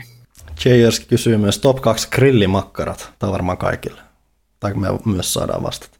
Öö, me puhuimme siellä peliviikonlopussa grillimakkaroista ja itse söin, kun en ehtinyt siihen kauppaan mukaan, niin pyysin ihmisiä tuomaan minulle perusgrillimakkaran. He toivat minulle paketin, jonka nimeä en tiedä, enkä siellä oli neljä perusgrillimakkaraa, mutta he ostivat itse kaikenlaisia hi- hifistelymakkaroita, mm. joilla on tota, nimet. Ö, eli tuota, niillä oli kaikilla ö, joku hieno nimi ja mä olen ihan varma, että tällä logiikalla ne on, ne on parhaita makkaroita. Eli katsotaan täältä, jos mä löydän ne. Joo, täällä nämä ilmeisesti on nämä makkarat. Eli tuota, tuota menin, menin, menin tässä ihan kaupan sivuille. Nämä, tulee puhtaasti siis nimen perusteella. Nyt mä en löydä, löydä itse, tämä selaus on ihan huono. Mutta siellä oli Transylvanian Val- Valentino ja Katalonian Carlos. Oli, oli nämä. Koska jos makkaran nimi on Transylvania Valentino, niin voiko se olla huono se makkara? En usko. Kar- Katalonian Carlos oli kuulemma aika mausteista siitä. Ja Sen mä voin olettaa. Sitä mä en ole ihan varma. Tavallaan mieli menee siihen Transylvania Valentinossa olisi valkosipulia, paitsi että ehkä siinä nimenomaan ei ole valkosipulia. En tiedä. M- m- mä vastaan siis, että perusgrillimakkara, mikä tahansa brändi plus korison makkara, se on niinku se, mikä, Mm. mikä on se, sitä on kiva aina paistella. Mä en tiedä, onko se grillimakkaraa, mutta musta tuntuu nykyään, että joka vuosi nousee aina suosioon se, kun joku suomalainen post tekee postauksen Twitteriin, kuinka täällä myydään Luigi ja Mario makkaroita. Ne on kai vielä väärikoodattu silleen, että Mario on punainen ja Luigi on vihreä. Että siellä on ehkä tiedetty, mitä ne tekee. Miten mä en ole ikinä nähnyt? Ehkä mäkään ole ikinä nähnyt näitä. Väärissä algoritmeissa ollaan. Selvästi. Te ette ole liian tarpeeksi syvällä internetissä. Sä olette liian syvällä internetissä. Niin se voi olla, sekin ihan todennäköisesti mahdollista. Ö, mutta vastaakseni itse tähän makkarakysymykseen, niin seuraa yllättävä paljastus. Öö, en ole hirveästi grillimakkaran ystävä. Ei siis se, mm, sitä voi Mä pystyn, silleen- mä, pystyn, mä pystyn syömään yhden tai kaksi kesässä ja sitten mulla tulee semmoinen fiilis, että mä en tarvii vuoteen niin kuin Vähän sama, lisää. vähän sama. Et, et ainoa mikä semmoinen, mitä, mitä vähän pystyy syömään, että tulee enemmän ehkä, niin kuin, että on ollut jotain niin kuin noita French dogeja ja tällaisia mm. niin kuin noissa huoltoasemilla, niin grilli niin kuin noita balkaneita. Mä en tiedä, onko varmaan joku ihan perus HK tai joku mitä Cabanossia, niitä grillipalkkarit, niin ne on, ne on hyviä ja niitä on kiva laittaa niin kuin myös niin kuin, tota, hodarisämpylä tai patongin väliin. Et, et, ihan perun perinteisenä tai sitten tota, savupekoni tai joku tämmöinen näin. Et, ne on aika jees. Tähän vielä väliin HK-mainos, eli mä, mulla oli pakko googlettaa, mikä on Katalonian Carlos. Se on, pohjautuu espanjalaiseen makumaailmaan. Mm-hmm. Korkearakenteisen lihaisen grillimakkaran maku syntyy paadetusta chilistä, savustelusta paprikasta, valkosipulista ja mustapippurista. Jalapeeno antaa ripauksen tulisuutta. Eli tämmöinen, mä, mä, oon, mä oon niin mainoksen uhri, että toi nimi myy, myy, myy. Lupaus jostain eksoottisesta. Ja, ja, ja siis tässä on siis se, että meidän pitäisi lanseerata pelaajamakkara. Mikä se voisi Vi, olla? niin kuin viileä Ville esimerkiksi. Musta tuntuu, että se, se pitäisi olla jotain vähän niin kuin... Nyt HK-puhelimeen. ne, ne. Meillä on Niin. viileä Villeä tarjolla. No, kuka haluaa kylmää, kylmää niin kuin, ku- kylmältä kuulostavaa grillimakkaraa? Sitten jos me mietitään niin kuin Panun tällaista niin kuin, karua suhtautumista aina niin kuin pelien arvosanojen antamiseen, se voisi olla penseä Panu. Joo. HK Kolas, now. Let's make it happen. Tiedätkö nyt pöhinää?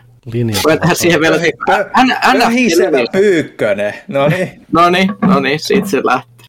Tota, ö, tehdään NFT-linjasto siihen vielä, vielä niin kuin jotain meidän omia apinoita vielä. Tiedätkö, nyt on niin kuin isot rahat tulossa. Oh yeah. Pelitoimittajan köyhyys loppu tähän. Kyllä. No niin. Kyllä. Seuraava kysymys, kiitos. Chersky jatkaa, että mitä odotuksia te Callisto-protokollia kohtaan? Tämä taisi olla sen entisten Dead Space-devaajien se etäisesti Joo. Bubge-maailmaan universumiin sijoittuva kauhu avaruuspeli. Öö, ei mitään, koska en ole nähnyt siitä sen julkaisut Mm. tai sen, sen, sen ilmoitustrailerin jälkeen yhtään. Mm. Varmasti ihan siisti peli, ei siinä mitään, tiedätkö. Skivi, skivi kauhu, I love it. Okay. Kyllähän sitä aina niin kuin haluaa niin kuin tiettyjen tekijöiden, kun jos sieltä on laatu aiemmin tullut, niin aina pienen niin kuin semmoisen benefit of doubt aina antaa sinne, että, että sieltä voi tullakin ihan hyvä. Mutta tiimit aina vaihtelee pelistä toiseen ja mm. koot ja niin poispäin, niin vaikea sitä on niin kuin sille tyhjästä nyhjästä tässä vaiheessa. Jurski toteaa loppuun vielä, että hyvää kesää pelaajan Poppolle ja Boldilla Keep up the good work. We shall. Pakko se on. Mitä muutakaan tässä voi tehdä elämässä. Mm. Ja mä voin jatkaa täältä sitten seuraavaksi, että Akkilin kipuraha kirjoittaa, että Netflix yrittää korjata negatiivista pörssikurssia ottamalla askeleen poispäin isojen korporaatioiden puhkiin ratsastamasta woke-ideologiasta. Jaha. Onko tämä askel kohti vanhaa normaalia ja kapitalismi korjaa vai onko Netflix kärkkäisestä seuraava? Käyttääkö ihmiset vielä Vogue-termiä epäironisesti? En, en, en tiedä, mutta siis, siis eh, mä, mä en jaksa näitä meemejä. Miksi ongelmat olisi olisi jotenkin tuommoisesta kiinni, kun on kiinni siitä, että, että yksinkertaisesti Netflixillä on kilpailijoita.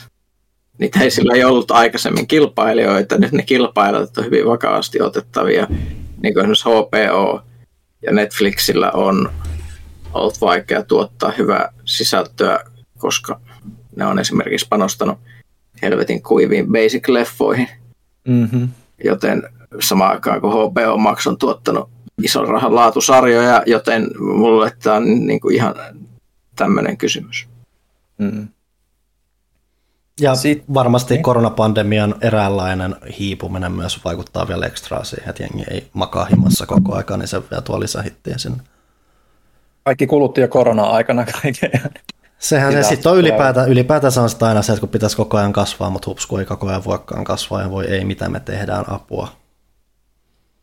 Plus Netflix, mm, ihmiset varmasti niin kuin inhoa sitä, että ne, niillä on tosi, ne tekee sitä, mitä joku sci-fi äh, channel ja tämmöiset niin kuin teki aikanaan, tai kaikki, ka- kaikki muistaa niin kuin jotkut Fireflight ja vastaavat. Mm. Miten paljon se kyrsii, kun tota, joku sarja lopetetaan, mistä sä innostut. Mm, Netflix on katkaissut tosi monia sarjoja, koska ne vetää sen plugin pois. Se on varmasti toisaalta ihan hyvää bisnestä, mutta kun niinku sama lafka, lafka, lafka niinku vetää e, e, niinku hengityskoneesta johdon irti tarpeeksi monesti, niin se nostaa sitä kynnystä sit myöskin sitoutua siihen niiden tulevaan tuotantoon, koska että ei sitten kuitenkaan tule yhtään mitään. Niin se, että katsojat pyörii vaan Stranger Thingin 5000 eri kautta. Eikö se lopu itse asiassa nyt vai? Ja, ja, no, eiköhän ne jotkut, jotkut spin-offit siitä vielä ja kaikkea muuta jännää tähän vaiheeseen. Tämä on se niin kuin sama kuin amerikkalaisessa komediassa. Mm. ajetaan, ajetaan loppuun se, mikä toimii. Sitten, onko Half-Life 2 all-time yliarvostetuin videopeli? Jos ei, niin mikä on? Öö, Ää, olihan se hyvä silloin, kun se tuli. Ja siis ihan, ihan, ihan teknisesti vaikutusvaltainen, tarinallisesti vaikutusvaltainen, teknisesti varsinkin, kun sieltähän sitten kaiken maailman muutakin Source oli iso diili noin ylipäätänsä, että se, mm-hmm. että jengi arvostaa, niin sillä on selkeästi syynsä. Ylipäänsä mä oon alkanut miettimään sitä, että yliarvostustermi, että kyllä se, jos jotain asiaa arvostetaan hyvinkin paljon, niin se ainakin viittaa siihen, että ne on tehnyt jotain oikein jossain asiassa – mitä tavallaan pystyy arvostamaan myös sitäkin. Niin, niin en tiedä. Siis yliarvostettuhan on siis tapa sanoa, että moni ihminen pitää asiasta, mistä minä en pidä. Mm.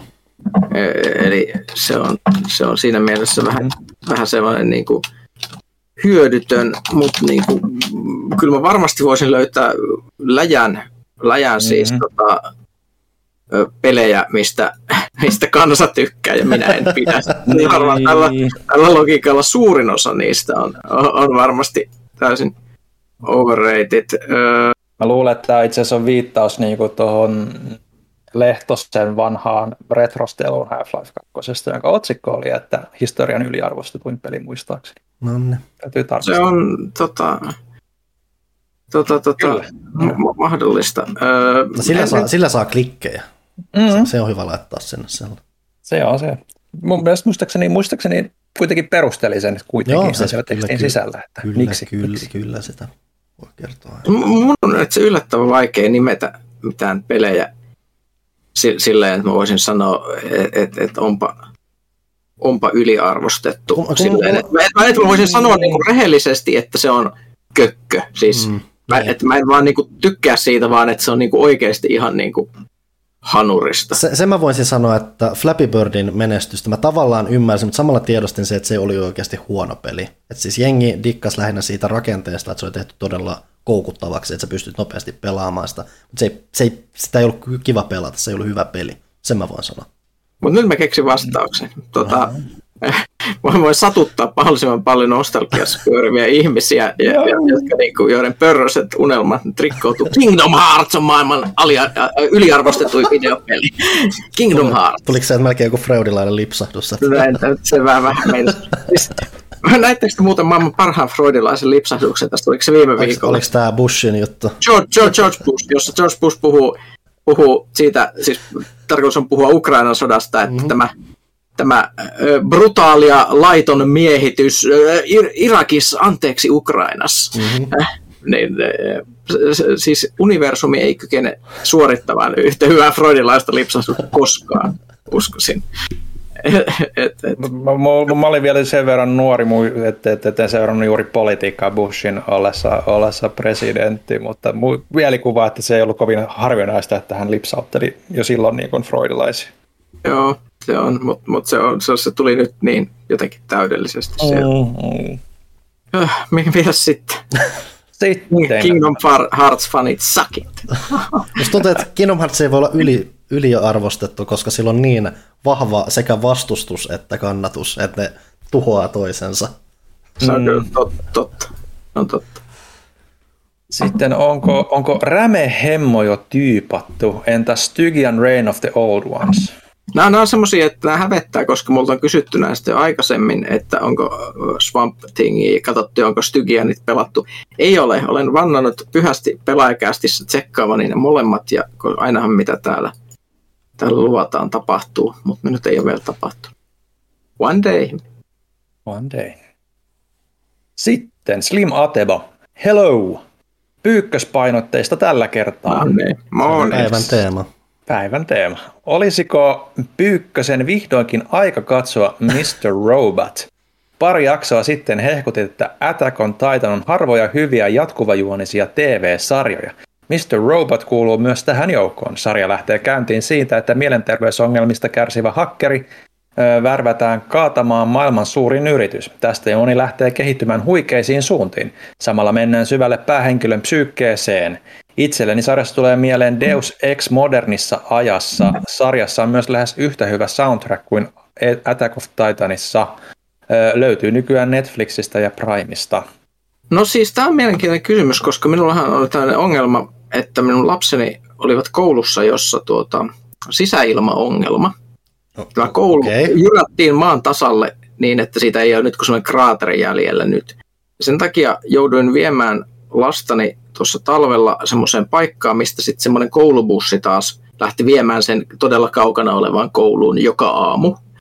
Ja siellä sitten päädyin keskustelemaan muiden ekaluokkalaisten vanhempien kanssa ihan vain sen takia, kun kaikki seistiin siinä, siinä ikään kuin hangessa ja vilkuteltiin ja odoteltiin, että se bussi lähtee. Ja tuota, siellä oli yksi, yksi ihminen, ihminen, jolle hämmentävästi hänellä on myös linkkejä tota, Nordisk-filmiä ja PlayStationin suuntaan tunsi sieltä ihmisiä. Mm. Tuota, päädyimme siinä sitten keskustelemaan siitä, että mitkä sarjat on hyviä, ja hän hehkutti minulle monena aamuna tällä talvella, että mistä robottia, minut on jo myyty tästä ihan täysin. Se on listalla, se tulee tapahtumaan. Lupaan sen pyhästi pelaajakästi nimessä. Se on kyllä ollut sarja, mitä itsekin on pitänyt katsoa jotenkin, se on vaan silleen, se, se, he, se hehkutus, mitä mä oon kuullut, se ei ollut niin purevaa kuin siltä, aina kun mä näen, mä sen, näen sen jossain, mä vaan mietin, no joku päivä, joku päivä. Kyllä, mutta nyt se on luvattu. It's happening. Kaksi. Pelottaako Pyykköstä, että Attack on Titanin lopetus ei ole hyvä? Ainakin mangan lopetus on ymmärtääkseni saanut ristiriitaisen vastaanoton. Mm, no ei oikeastaan, ei pelota, öö, koska vaikuttaa siltä, että kerrankin on semmoinen kirjoittaja, joka tietää, mitä se tekee, joten aion uskoa, että hän tietää, mitä hän tekee loppuun asti. En ole siis lukenut tätä mangaa, enkä nyt halua spoilata itseäni, kun on katsonut kaiken muun animena, niin tota, aion katsoa sen sillä tavalla myös, mutta en pelkää oikeasti. Minulla on vahva luotto. Random anime-tangentti maininta, että olen pitkästä aikaa katsomaan taas yhtä animesarjaa. En nyt muista nimeä, joku Hyuku tai joku se on, mutta se on lentopallo. Kuulemma ihan ok. Vaikuttaa ihan ok. Ehkä pääsee siihen Attack on Titanin sitten viimeistään, kun ne lopettaa sen. On tässä aika. Mm. Uh-huh, uh-huh.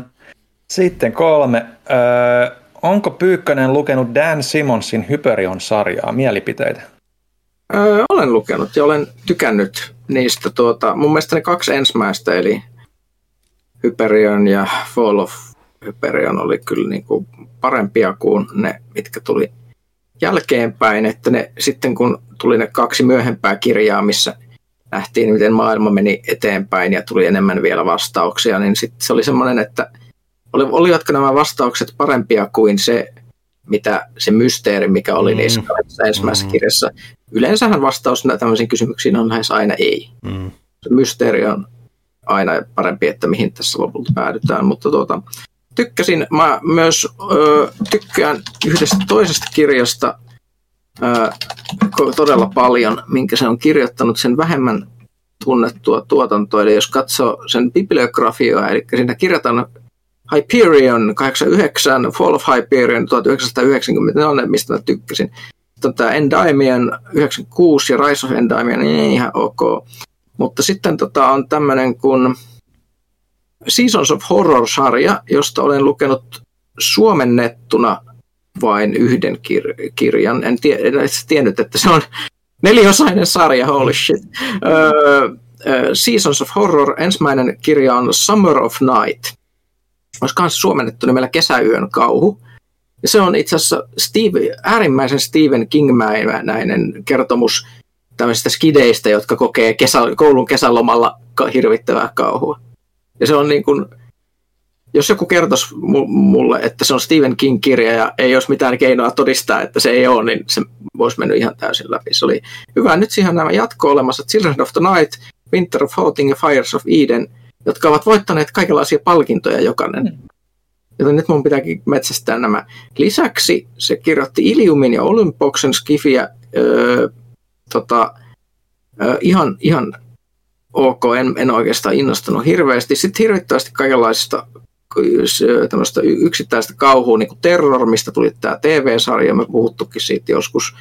Ja tota, sitten yksi tämmöinen niin tosi fat horror, niin sanotusti, siis niin kuin 1500 sivunen joku hemmetin kirja Stephen Kingin hengessä myös 89 tullut Carrion Comfort, joka, jossa oli psyykkisiä natsivampyyrejä ja kaikenlaista muuta. Se oli hyvin semmoinen kasarikirja, siis kasarikauhu kaikissa hyvin, hyvän ja pahan mielessä. Ongelma on äh, Simonsin kanssa, että se lähti niin, se meni ihan sekaisin sitten myöhemmin.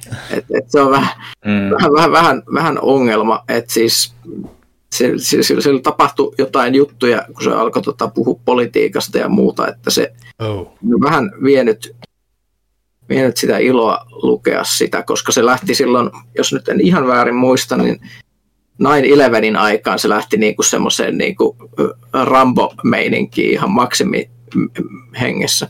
Mm-hmm. Ja se alkoi näkyä niissä kirjoissakin sitten jollain tavalla. Mutta mut se, meni, se, se kaveri meni ihan sekaisin, mikä on tosi sääli, koska mä tykkäsin tosi paljon niistä. Mutta mut, mm-hmm. semmoinen tyyppi. Joo. Mulle tuli tuosta kysymys mieleen, että kun puhuit, että mysteerit, joiden ratkaisut ei, ei vastaa sitten niin kuin odotuksiin, niin onko mitään kirjaa, missä mysteerin ratkaisu on vastannut Onko mitään, onko mitään tarinaa, missä se ylipäätänsä, missä mysteeri on lopulta? Mikä on yllättänyt, tai ollut sitten hypen tai mysteerin arvoinen Pyykkösen mielestä? Toi on, toi on tosi hyvä kysymys ja se on myös niin äärimmäisen vaikea kysymys. Mun pitää varmaan nyt kaksi viikkoa valmistautua Kotiläksy. vastaan. Kotiläksy. Minä yritän löytää parhaat mysteerit, jotka on selvinnyt jostain. Niin, tuota, minä otan selvää. No niin, loistavaa. Sitten neljä. Miten Ville rentoutuu raskaan työpäivän jälkeen? No, jos kysytään nyt ihan tuoreeltaan, niin syömällä iltapalaa ja menemällä nukkumaan. perus, perus. Wow. Villiä. Villiä. Sentään jaksat laittaa sen ilta-yöpalan. No mikro jotain vähän, tai en mä tiedä, on kylmänä kaapista jotain. Mm, mm, Nakkia jääkaapista, en tiedä. Öö, Mutta siis, no, mitä nyt milloinkin. Onko ne Ei. viileitä villejä ne nakit, jotka tulee sieltä jääkaapista? Mm-hmm. Kyllä varmaan joo, tai sitten penseitä paljon. Mikä se oli? Mikä se oli, mitä Pyykkösestä En mä muista. Mä en muista, se ole niin hyvä kuin...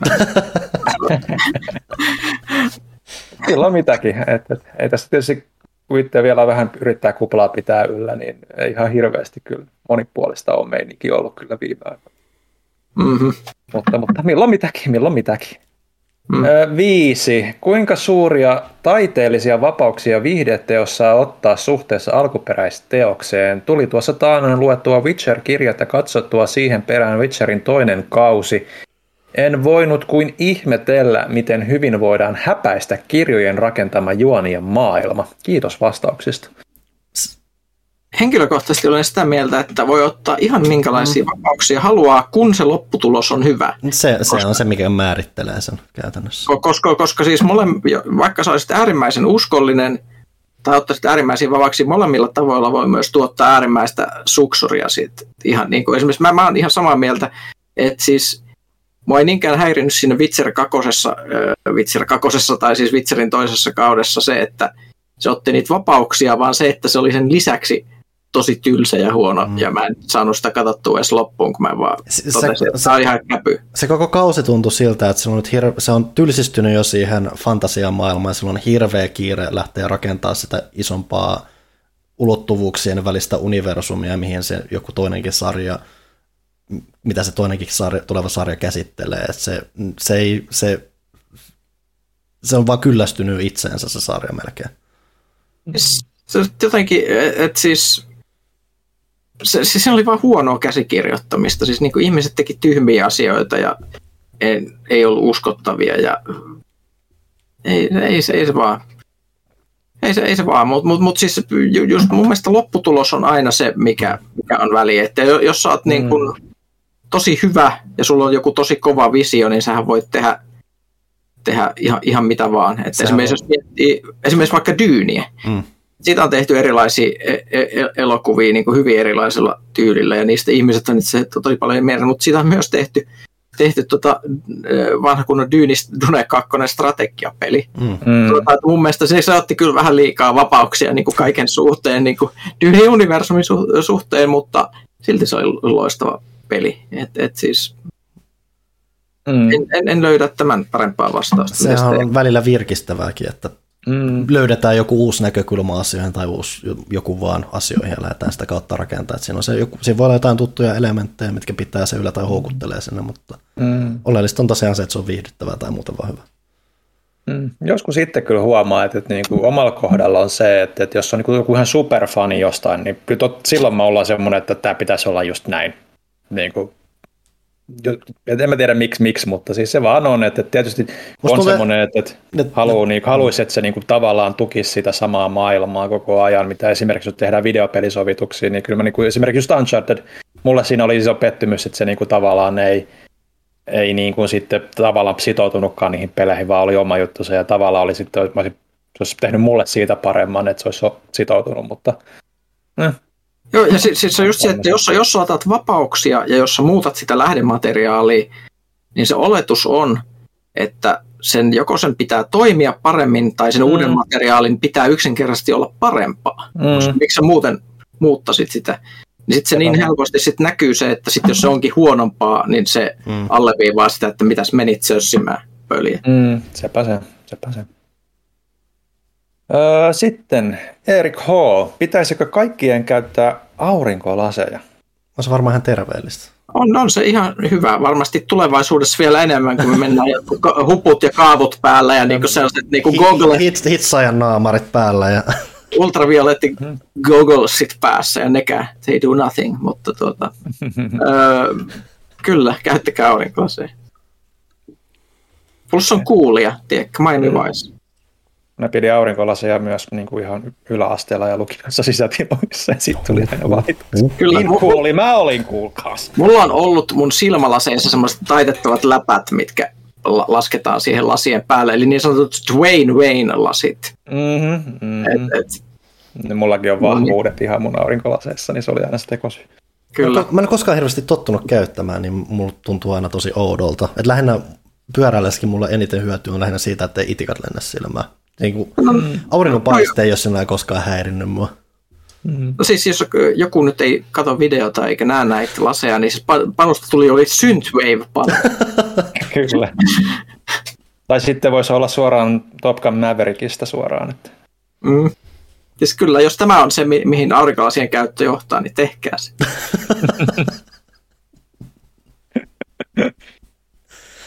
All right. Sitten eteenpäin. Mm-hmm. Turbomuna. Winds Howling. Witcher 3 Next Gen-versio saapuu vuoden lopussa. Aikovatko kästiläiset palata Geraltin saappaisiin? Mulla on En, edell- koska mulla ei ole sata tuntia elämästä käyttää siihen. ja mulla on se, että mulla on edelleen siis Witcher 3 ähky. Että mä siis aikoinaan pelasin sen pelin läpi. Ja siis se riitti, että mä en koskaan olisi koskenut niihin laajennukseen, koska mä siis sain... Siis mä nautin pelistä, ei siinä mitään. Ei toki niin paljon kuin kakkosesta aikoinaan. Mä vaan sain mm. niin ison ähkyn, että se on edelleen läsnä. Mä en vaan jaksa palata sen pelin pariin. Mä pidin Witcher 3 tosi paljon ja mulla, se on yksi niitä harvoja, missä mulla ei tullut ähkö sitten, kun siihen tota, pääsi sisään, mutta se voi myös selittää, miksi sen jälkeen oli kyllä kaikkiin avoimen mm. maailman peleihin ähky. Mutta tota, ei mulla ole, mulla ei ole tarvetta hypätä niin kuin uudestaan Witcher 3. Kyllä se riitti se, että pelas kaiken siitä jo kertaalleen. Mutta sitten Turbomuna jatkaa. Tai mä voin että sanoa on- vielä äkkiä, että se, se, se periaatteessa aina välillä vähän kummittelee mielestä tai kiinnostuksessa. Että Witcher 3 on edelleen se peli, joka käytännössä pilasi pelien ää, sivutehtävät mulle, koska se oli peli, jossa mä tein niitä sivutehtäviä vaan, koska mä halusin nähdä, mitä tapahtuu. Ja sitten Mm. aina huomasin jälkeen, että saikin jotain, okei okay, cool. Että se, se on se tehokkain vaikutus, mikä se on mun koskaan tehnyt, ja periaatteessa se on myös se osittain huukutus, miksi mä joskus saata, saattaisin vielä palata sinne pariin, mutta vielä ei ole sen aika. En pysty. Mm. Mm. Sitten vielä myös Witcher-aiheesta tämä seuraavakin kysymys. Onko kästiläisille tulevasta Witcher-pelistä odotuksia? Löytyykö CD Projekt Redin vielä luottoa Cyberpunk 2077 sekoilusta huolimatta? Miksipä ei? En mä nyt jaksa nihkeytyä loppuiäksi. Mm. Mm. Toivottavasti ovat ottaneet oppia asiasta jos toisestakin ja toivottavasti niillä on joku veikiä idea pelin varalla. Joo, kyllä se. Kunhan teet vähän irtautus tosissaan ehkä siitä mm. Witcher kolmosesta sitten, että parikin, mm. jos nyt sinänsä lähdemateriaalista joudutaan sitten vähän irtautua enemmän, niin mm. mielenkiintoisella tavalla. Joo, saa nyt tähän kuitenkin, kun moottori vaihtuu ja niin poispäin, niin tota, että miten se niin kuin kokonaisuus toimii. Ja lähteekö taas niin kuin vähän uudistamaan vai meneekö sitten samalla kaavalla. Et, et, mutta ylipäätään ehkä just että tuntuu, että se Witcherin tyyli on ehkä enemmän omiaan CD-projektille kuin first person meininki. Ehkä niin kuin, mitä nyt itse on Cyberpunkia pelannut, vaikka tykkään siitä, niin, kuin, niin ei se ehkä samalla tavalla iske mulla, niin kuin, että, niin kuin, että niillä ei ole samanlaista taituruutta ehkä sitten tietyllä tavalla siihen tyyliin kuin Witcherissä oli. Hyviä pelejä molemmat silti. Ei siinä. Haerski. Pyykkösen asiantuntija-apua kaivataan. Aha. Joe Abercrombie ilmeisesti uppoaa ja sattumoisin mm. sain vasta päätökseen tämän esikoisteoksen. Played Itself. Mm-hmm. Sen kummemmin kaunistelematta pahinta roskaa, mitä olen pitkään aikaan lukenut kuin Marvel-leffa, jolla on kiire pohjustaa viittä seuraavaa elokuvaa, että käsillä oleva tarina jää siinä hötäkässä vain sarjaksi kohtauksia, jotka ei rakennu minkäänlaiseksi kokonaisuudeksi. Mm-hmm. Onko normaalia, että ensimmäinen kirja herättää tällaisia tuntemuksia? Paraneeko sarja merkittävästi edetessään? Luottavaisena ostin koko trilogian hyllyyn, mutta ensimmäisen kirjan perusteella ei oikein nappaa jatkaa lukemista. Kannattaako antaa vielä toinen mahdollisuus? No siis se on selkeästi sen tyypin heikoin kirja, yllättäen esitkoiskirja. Ja siis sillä meni vähän aikaa, siis se koko, mun mielestä se ensimmäinen trilogia on niin kuin sen tuotannosta se heikoin, ja sitten se siitä tuli parempi sitten, kun se tota, teki niitä standalone-kirjoja. Mutta tuota, siinä nyt vähän vähän joutuu kestämään. Kyllä nyt on parempia ne seuraavatkin kirjat jo, mutta ei sen parasta tuotantoa todellakaan. Että se on selkeässä semmoisessa nousujohteessa. Sitten Lindario, tämä taitaa olla viimeinen pelaaja Fiissä, kyllä. Minkälaisia kokemuksia kästiläisillä on Nokian Engageista ja Gizmodo, Gizmondosta? Oliko kummallakaan laitteella ikinä mitään järkevää pelattavaa? Tuota, tuota. Uh, uhu. Mä voin vetää sitä, vetää sitä Engage esille siis kolmessa sekunnissa. Niin kun kysymys on luettu loppuun, voin uhuh. vetää sen täältä ja tähän, vetää sen. Tähän on tämä, onko tämä tämä tuoreempi versio? Ei, ei Side Talk-versio. Tämä, tämä on siis originaali uh. Side Talking-malli. No, niin. Ja tuota, mulla on myös 6D varmasti tuolla samassa laatikossa. Ja tota, tota, tota, öö, mähän siis silloin kun Engage tuli, niin mä ihan oikeasti käytin sitä. Siis mä mm. puhuin, mä puhuin sillä SideTalkin puhelimella, ja tota, koska se oli, se oli puhelin ja tarvitsin puhelinta mm. ja muuta. Ja mä halusin olla aikaani edellä, joten mä tota, halusin katsoa televisiosarjaa puhelimella. Mikä siis oli vuonna, mikäs vuosi Engage? 2003. Engage tuli, onko siitä, voiko se olla niin kauan, onko se, onko se mahdollista? On se 2003, pakko. kyllä. Niin tota, se oli siis aika lailla aikaansa edellä, että puhelimella katsoisi TV-sarjaa. Ja se onnistui tota, laittamalla muistikortille. Mä en muista, oliko tämä sen ekan vai sen version kanssa, mutta laitoin Simpsoneita ja Seinfeldia muistikortille ja katsoin niitä. En siksi, että se olisi ollut näppärää tai hienoa tai mu- mukavaa, vaan siksi, että se oli, tiedätkö, se oli tulevaisuutta. Mm. Ja se tuntui tosi siistiltä silleen niin te- tehdä tällaista, mm. tällaista tiedätkö, istua kahvilassa rystymässä kahvia, niin kuin mä katson tässä mun puhelimella, tiedättekö, telkkari. E, e, joten se, se oli. Mä pelasin sillä myös jotain peliä oikeasti. Ja se peli, mitä mä eniten pelasin, ei valitettavasti ole se hieno suomalainen peli, mutta se oli tota, mikä se oli? Siis se oli roolipeli, joka on näyt... Pocket Kingdom. Tai Pocket Kingdomi, kohan se oli. Koska se on ainakin se peli, mitä mä muistan, että siis Pathway to Glory, mikä siis on tämä Red Lynxin sotapeli, on varmaan se kuuluisin Engage-peli. Mä muistan, että kattelin kuitenkin paljon se Pocket Kingdom näytti tosi vängältä mun mielestä aina. Siinä Joo, sehän se oli. Ja. Kyllä mä piti ihan tarkistaa, koska en enää nimeä muistanut. Mä muistan sen, miltä se näyttää ja näen sen vieläkin mielessäni sen pelin. Mm, semmoinen piirros. Ja se itse asiassa Segan kehittämä. Joo, sit, sitä tuli hakattu yllättävän paljon. Et, et, Mutta sanotaan siis, että ihmiset, jotka ei ole oikeasti puhunut side talkingista ja tietää sen vaan niin meeminä, niin ne ei vaan tajuta, kuinka oikeasti epäkäytännöllinen se oli se puhelin, koska jos sä käytit sitä, niin sä et voi ikinä päästää sitä kädestä irti ja niin kuin yrittää olkapäällä pitää sitä korvalla, koska se side talking muotoilu varmistettiin, että jos sä yrität tehdä silleen, niin se, sing, ei, se ei vaan tipahda, vaan se sinkoo niin kuin ensin ylös ja siitä alas se puhelin ja se on niin that's it. Niin tota, se oli, se oli aika kauheata. Ja siitä, siitä kuudesta mä muistan, että siinä oli sellaiset pehmusteet siinä laidoilla, mitkä sitten alkoi ah, ikään kuin heikentyä ja irtoilla ja mm. repsottaa sitä ajan myötä. Mutta siis Engage, se oli aikaansa edellä, mutta se oli valitettavasti liian aikaansa edellä. Se on jo vähän, että ajatus siitä, että sulla on puhelin, jolla voi pelata myös jonkinasteisia käsikonsoli matkalla kulkevia pelejä, oli huikea siihen aikaan. Kun lähinnä toi oli sitä, että – suurinta luksusta, mitä sä pelasit kännykällä, oli tyyliin vedelle joku Nokian matopeli. Niin, mm. niin, niin se ajatus, että sit sä katsotkin televisio-ohjelmaa ja pelaat värillistä isoa roolipeliä, mm. jossa on nettiominaisuuksia, niin se on se sijaan skifiä.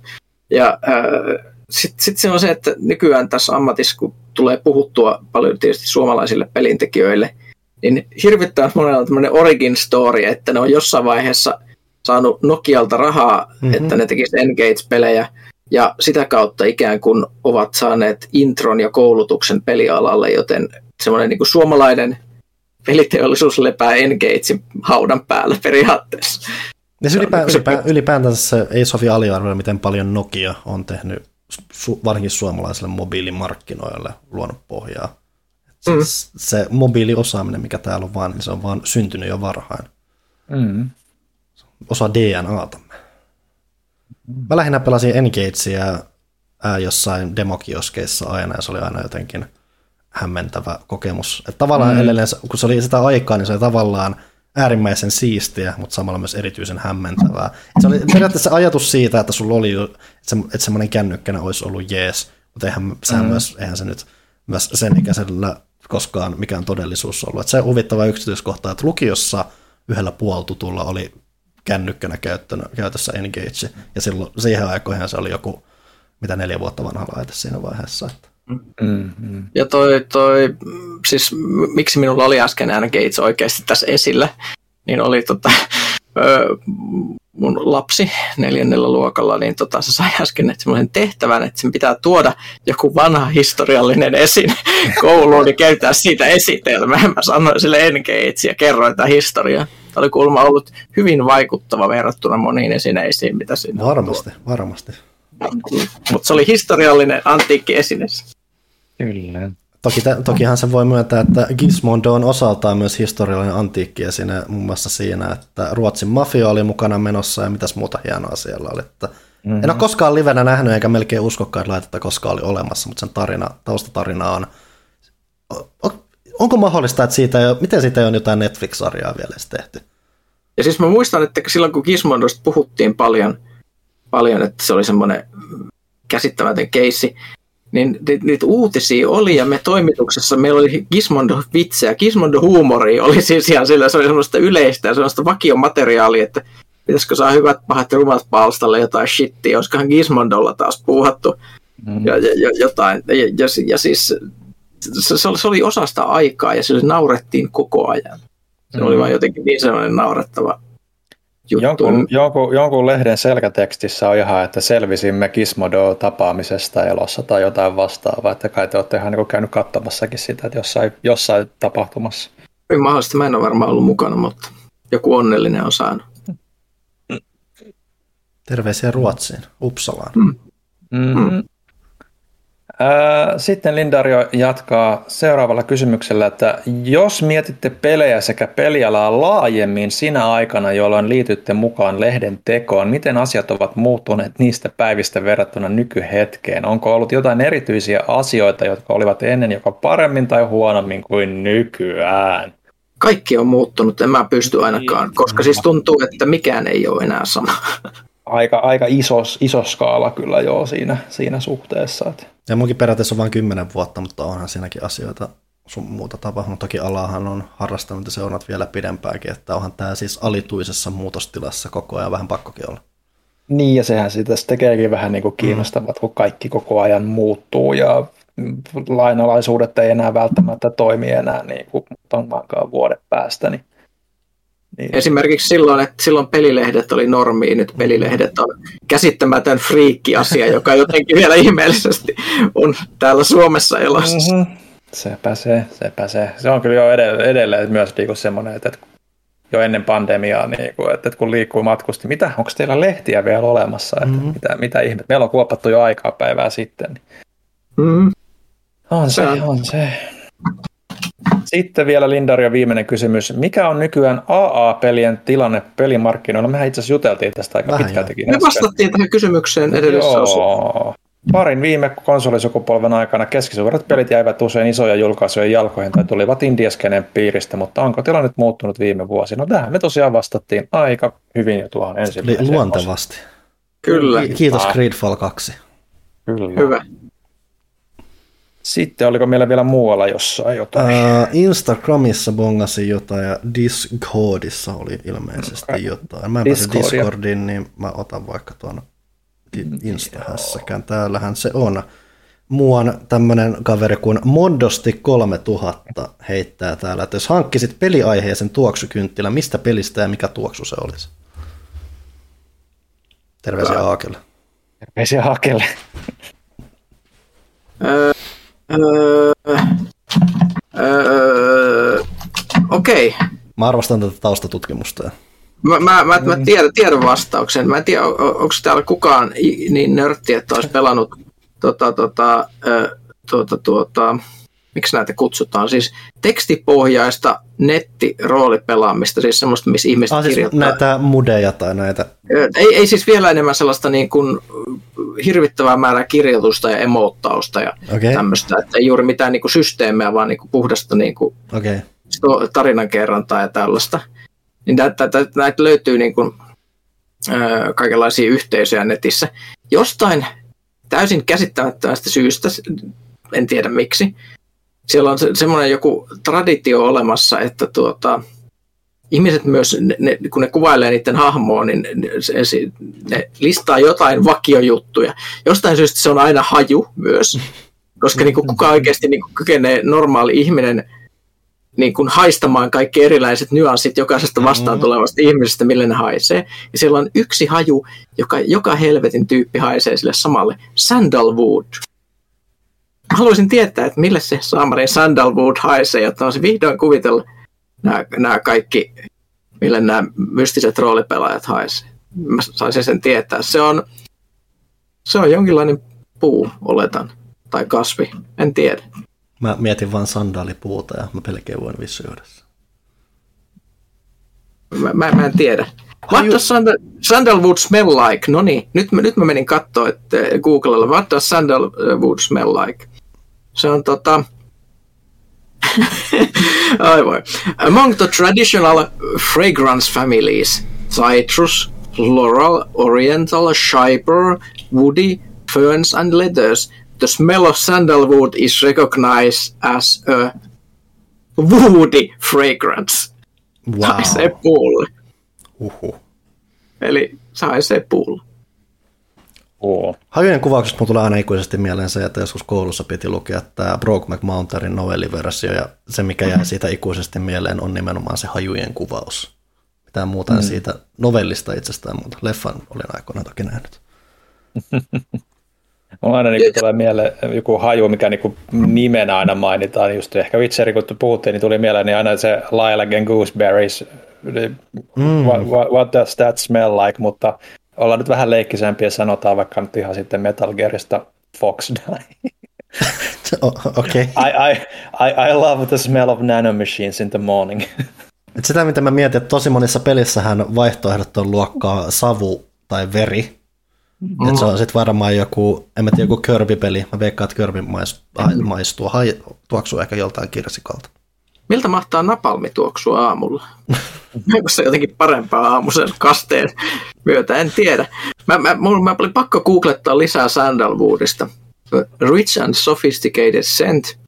People often describe this wonderful scent as quite distinctive, but if you haven't experienced it firsthand, you might be wondering what sandalwood actually smells like. Kiitos tästä tiedosta.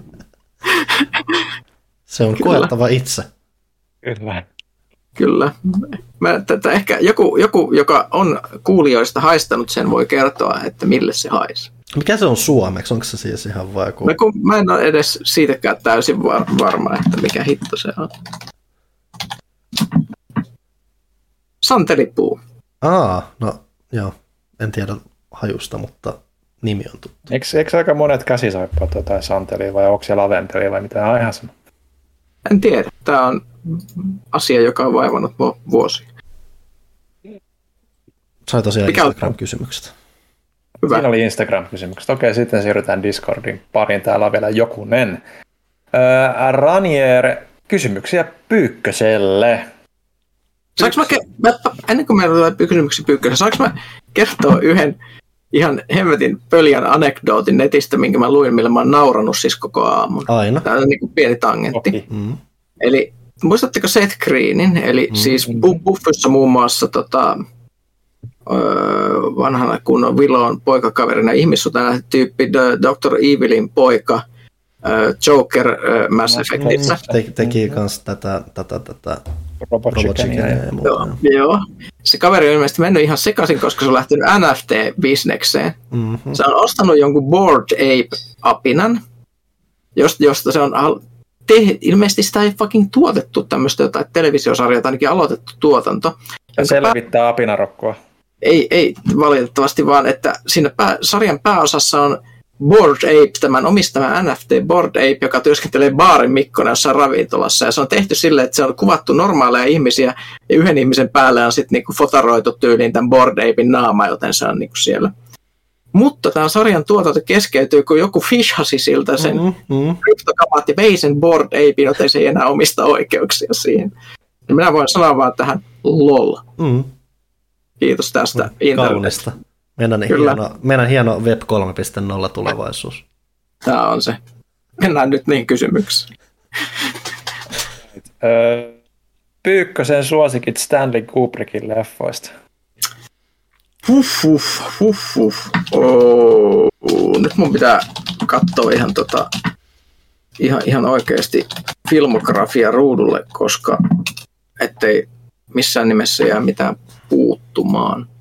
Mun pitäisi joskus katsoa se, tai mä en tiedä, onko se mistään kotona, mä en koskaan sitä Spartakusta. Se on, onko se miten erilainen niin sen muihin nähdä? Öö, kyllä nyt aika itsestään selviin on ne se, kaikki on ne tunnetuimmat leffat on ne, mitä ihmiset aina vastaa. Mm. Eli se on varmaan sitten, se on tässä nyt oikeasti valita ihan yksi, niin se olisi kyllä varmaan sitten Shining. Mm.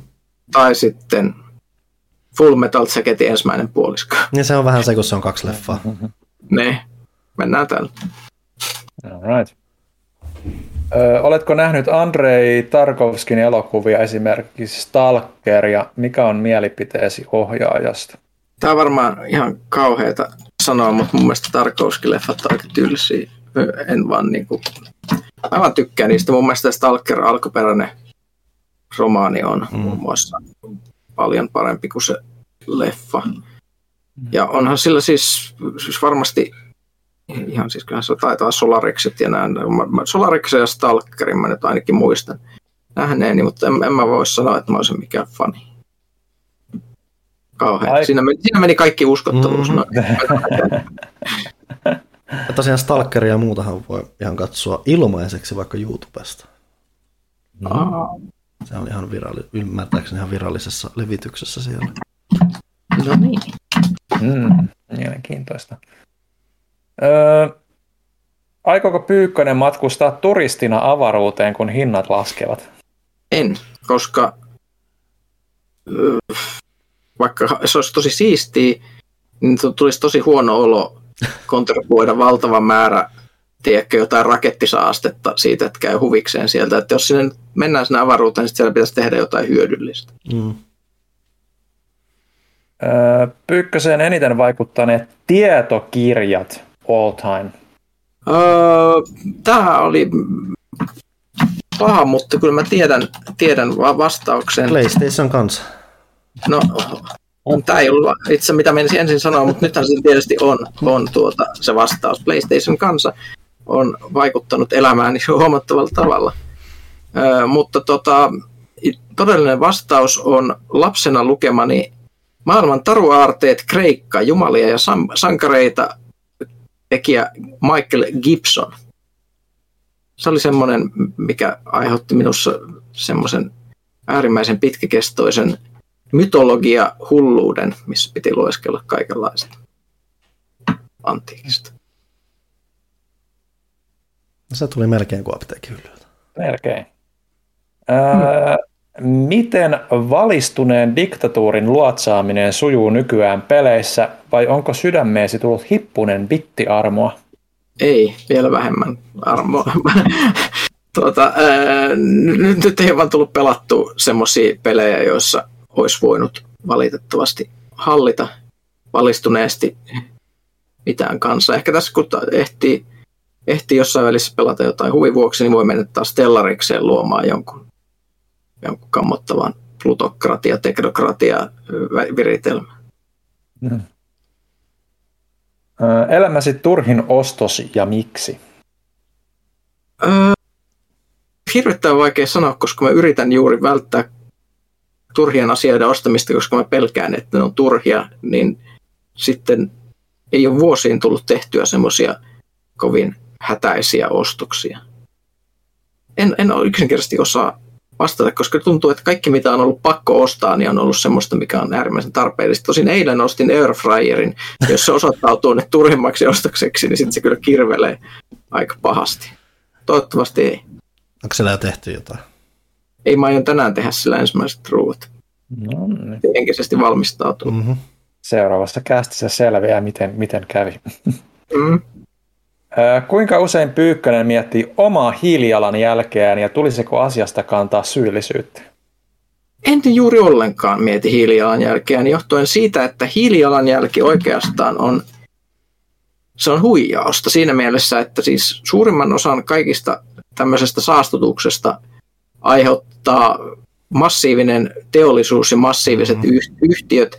Ja tämä koko hiilijalanjälki on semmoinen huijaus, jolla ihmiset on saatu tuntemaan, että ne voi tehdä jotain sen sijaan, että ne ottaisi tiedätkö, giljotiini ja lähtisi niinku katkomaan näiden massiiviyhtiöiden johtajien päitä, niin ne on huijattu tuntemaan syyllisyyttä siitä, että ne tiedätkö, ostaa ruokakaupassa, ottaa muovikassin ja sillä tavalla niin tuhoaa luonnon, vaikka todellisuudessa ne suuret pahat on semmoisia, joiden tekemisiin me ei voida vaikuttaa muuten kuin tekemällä jonkunlainen massiivinen muutos kaikkeen.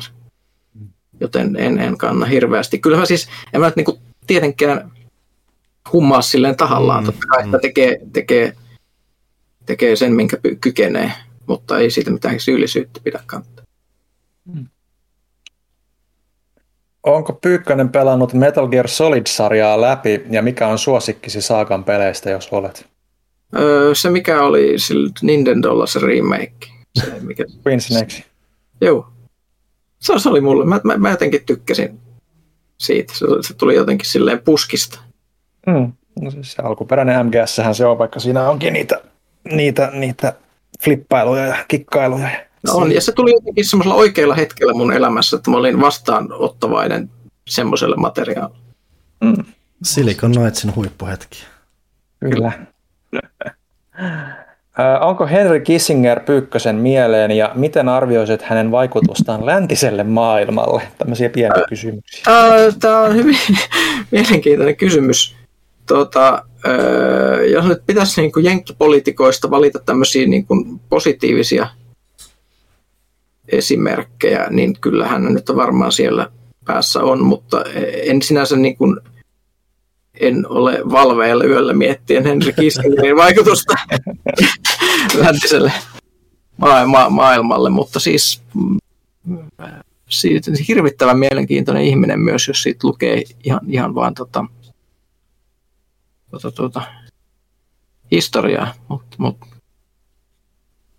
on, kannattaa, kannattaa lukea ainakin Kissingeristä. Mm-hmm. Öö, mitä tarkalleen ottaen puhuit Suomen entisen pääministerin Matti Vanhasen kanssa MTV3 lämpiössä ja uskotko tapaamisenne olleen vain puhdas sattuma? No tuota, Matti Vanhanen puhu suurimmaksi osaksi. Siellä oli semmoisia tyyppejä, jotka, joista toinen vihasi lentämistä ja toinen halusi lentää, lentää koko ajan niin kuin jonkunlaisena harrastuksena, siis niin kuin paikasta toiseen matkustajakoneilla. Niin tuota, nämä ihmiset olivat siellä takahuoneessa, jossa olin Matti Vanhasen kanssa keskiössä, kuten myös taikuri Iiro Seppänen, ja he olivat ilmeisesti kaikki äärimmäisen paljon kiinnostavampia ihmisiä, koska Matti puhui mieluummin heidän kanssaan. Mutta en myöskään yrittänyt, yrittänyt tuota käynnistää keskustelua Matti Vanhasen kanssa, koska meillä on vaikea historia siinä mielessä, että mulla on isot traumat, Matti Vanhanen vain nauroi skandaali. Kyllä. Mm-hmm. Next. Uh, next. Uh, onko Michael Ironbay vielä elossa ja onnistuisiko Pyykkönen houkuttelemaan hänet kästiin vieraksi? Öö, on elossa, mutta käsittääkseni juuri tällä hetkellä myös massiivisen kiireinen kaikenlaisessa puuhassa, niin emme ole juuri nyt keskustelleet tämmöisistä asioista. Ehkä joskus. Ehkä joskus. Öö, onko Pyykkönen vasenkätinen? Ei. Eikö Huttunen ole vasenkätinen? Eikö Minnakin ollut? Ehkä. Mm, ehkä. Huttunen on vasenkätinen, minä en ole. Minä olen. Huikea paljastus tähän väliin. Oho, oho, oho. Ja tärkein meinasi unohtua kyssäri koko poppolle. Oletteko jo varanneet paikkanne tulevan Top Gun 2 elokuvan ensi iltaan? Tuleeko En- ensi yönä edes uni, kun odotatte näkevänne Tompan skientologian hioman karisman taas jälleen kankaalta suurimmalla? Pitäisikö nyt siis tulkita, että se on juuri nyt tulossa ensi iltaan? Kyllä mä sen menen kattoo ihan ehdottomasti, Okei. Okay. mutta siis en tiedä milloin. Saa nyt nähdä. Enemmän mua, mua kiinnostaa se ensi vuonna tuleva Mission Impossible, koska ne on ollut häkellyttävän hyviä elokuvia. Kyllä se varmaan jossain vaiheessa, mutta emme varmaan teatterissa. Mulla, mulla, ei, mulla ei mitään erityisempää Top Gun suhdetta. Et mulla ei sinällään ole Mm. mitään hinkua nähdä sitä. Klassinen to- Top Gun analyysi, mikäs kirja se on? Joskus yliopistossa tuli luettua, tuossa mä kaivan sen. Mulla lähinnä tulee mieleen aina Pasilan heittää, että ei ole homo-elokuva. Öö, Douglas Kellnerin mediakulttuuri, median viestintäkirjassa puhuttiin paljon Rambosta ja Top Gunista. Tämä palautui mieleen, että jos se löytyy jostain kirjastosta, tsekkaa. Sen mä muistelin, että trailerissa taisi vilahtaa pieni vilaus rantalentopallosta. Että Ää, ää, ää, jatko-osassa ei pelata rantalentopalloa. Ja pelataan rantajalkapalloa. Okei, okay, sure. Hyväksyn tämän. Why not? Koska eihän tämä mikään uusinta tietenkään ole, Joo, vaan joo, siis eihän... tää on tätä niinku, voi- mennään ihan niinku eteenpäin. Mm-hmm.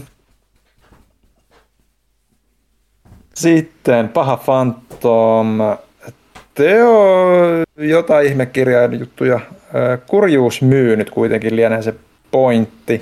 Onko dystopia genrenä mehukkain työkalu nykymaailman epäkohtien kommentointiin? Mieleen painovimpia dystoppisia tekeleitä, joista vanha VNB-prepperikin voisi vielä innostua kysymysmerkki. Media kuin media käy. Öö, mulla on nyt vähän ongelma niin dystopioiden suhteen, koska jos mietitään dystopia ikään kuin genrenä, niin ainahan siis sanotaan, että dystopia on, on tuota varoittava genre, mm. eli se siis kertoo siitä, mutta kun ottaa huomioon, että dystopia-kirjoja on ollut olemassa niin kuin tosi paljon, niin ei se onnistunut selkeästi varoittamaan niin kuin mistä, että jos mietitään niin kuin kyber, kyberpunk on esimerkiksi dystopinen skifigenre, niin ei se ole onnistunut varoittamaan ketään, koska ne ihmiset, jotka lukee sitä, jotenkin lukee, että onpa tämä siistiä, olisi mm. meillä kyberpunk. Niin ja se on sitten, sitten kun meillä on nämä huikeat tekkibiljonäärit, joilla on rahaa tehdä asioita, niin on sillä, että hei mä luin tämmöisestä, tehdään ihan niin kuin tästä kirjasta tämmöinen juttu. Mutta hyvä. Joo, joo juuri, juuri näin. Esimerkiksi se, että jos esimerkiksi sanotaan ihan suoraan näin, että jos sä oot, niin tykkäät kyberpunkista ja sä oot lukenut kyberpunk-kirjallisuutta, sit sä kuulet, että Elon Musk kehittää Neuralink-teknologiaa ja sä vapaaehtoisesti pistät sen sun aivoihin. Mä että sä oot niin kuin mielisairas niin kuin siinä, siinä pisteessä, koska niin kuin se on just se, mistä niin kuin varotellaan. Yleensäkin se, että et, et, niin kuin, ei, ei, ei niin kuin, okei, siis se, että sä pistäisit minkä tahansa tietokoneen sun aivoihin on niin kuin that's it, kun miettii, että mitkä implikaatiot silloin esimerkiksi sen suhteen, että, että kun sinne tulee crasheja ja sitten sun pitää pätsätä sun aivoja ja jotain muut vastaavaa, tai sun päähän biimataan suoraan jotain mainoksia tai e, vielä, vielä pahempaa. Ja, tai sitten joku kahjo miljonääri vielä niin kuin tekee sen, joka on käytännössä niin kuin Bond-roisto niin kuin tässä pisteessä, niin, niin siis dystopia ei ole toiminut. Tai sitten, että, että miettii, että esimerkiksi joku hemmeti uh, Handmaid's Tale, niin nyt ne, puuhaa sitä, että ne on varmaan niin toi kattonut sen sarjan siellä Jenkeissä ja todennut, että mm, näin, näin, näin tehdään Tässä on idea. tällä linjalla. Ni, niin siis se, se, on ihan täysin, täysin järjetöntä, että niin kuin lähetään, lähdetään tämmöiseen menemään. Ja siis en, en, en, en tiedä, siis dystopia on silleen, se menee aina välillä sekaisin vielä niin kuin kaiken post-apokalypsin ja muun kanssa, mutta kai se on se, että niin kuin dystopiassa pitäisi olla yhteiskunta, joka on olemassa, mutta mm. se on niin helvetin masentava. Mutta siinä on just se, että et, et, tota, yhteiskunta on ihan muutenkin tarpeeksi masentava nykyään. Että jos haluat niin kifi-dystopiaa, niin ei tarvitse avata uutiset, mennä lukemaan Reddittiin, niin siinä saa sitä niin kuin, loputtomasti. Mä, mä, en, mä oon niin saanut siitä genrestä ihan totaalisesti tarpeeksi, että ei vaan tee meille lukee. Viimeinen semmoinen, mistä mä oikeasti niin tykännyt, on varmaan toi David Mitchellin Cloud Atlas, koska siitä se dystopia mm. on vain yksi niistä aikakausista, mm. mitä siinä käsitellään. Mutta Jesus Christ. Ehkä, ehkä se on se, että et, et siis dystopia on epäonnistunut olemaan varoittava esimerkki ja siitä on tullut jonkunlainen hemmetin manuaali. Se on se. On se. Mm, kaiken viihteellistämisellä sitten voi olla näköjään sitten sellainen vaikutus. Ei dystopiaa, kiitos. Mm. Jos, jos, jos on dystopia, niin se voisi ainakin olla niin kaukana todellisuudesta, että ei se masena, niin kuin joku esimerkiksi se, että niin kuin maapallon syö valtavat madot. et, et se, se ei sitten ahista niin paljon, koska se ei ole niin todennäköistä, että mä luen sen niin kuin uutisista ensi viikolla Älä nyt, kohta tulee jättimadot kuitenkin. niin. Sitten viimeisenä kysymyksenä Discordissa. Baron Pekugram. Yhdysvalloissa on ollut taas joukkoampumisia ja videopelit syntipukkina. Joko saadaan kolumni Sama vanha vitsi osa kolme, jossa ruoditaan kyseistä aihetta. Ei, ei pysty enää. Mä tuntuu, että mä oon tehnyt sen liian monesti. Musta tuntuu, että kaikki, ne, kaikki, kaikki tässä vaiheessa tiedostaa sen, että se on vain tekosyy. Jotkut vaan niin, siis, ai, ai, koska se on keino, keino, keino katsoa muualle. Siis kyllähän kuka tahansa tajuaa, että siis kun joku fucking nu- tyypillinen nuori mies, joka on roikkunut jossain elämässä jossain Forzanin vastineella, kirjoitella vähän manifesteja ja sitten lähtee tekemään jotain tämmöistä, niin kuin nämä aina tuntuu olevan poikkeuksetta nykyään. Monesko joukkoampuminen Jenkeissä tänä vuonna kymmenes, niin 18 luja tietää, ei niissä pysy enää edes kärryillä. Arvaa se viikko niin, melkein niin, niin mä luulen, että kukaan ei enää siis jaksa enää tuoda esille niitä videopelejä, koska se ei mene enää kenellekään edes läpi.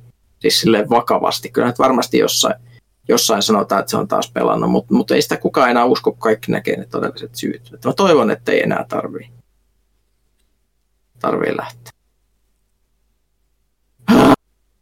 All right.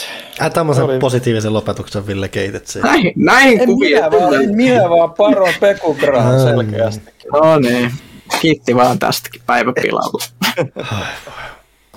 Onko meillä mitään positiivista, mitä tulee näin lopuksi mieleen? Eikö meillä ollut ihan hyvä kästi? Se oli kyllä veikeä. Tuli hyviä tangetteja, mistä tuli syvää luotaavaa keskustelua. No, ainakin keskustelu mä väittäisin, että keskustelu soljui aika mm. silleen muka- mukavasti. Mm-hmm. Olisi voinut mennä huonomminkin. Se tuntui jossain määrin peliaiheiselta podcastilta. Kyllä mm. puhuimme myös peleistä. Mm. Tällä kertaa. Mm.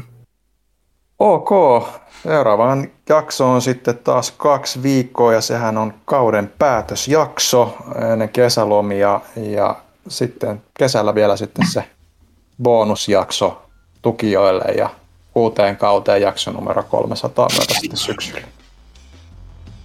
Siinä on paljon numeroita. Mm-hmm. Hei hei.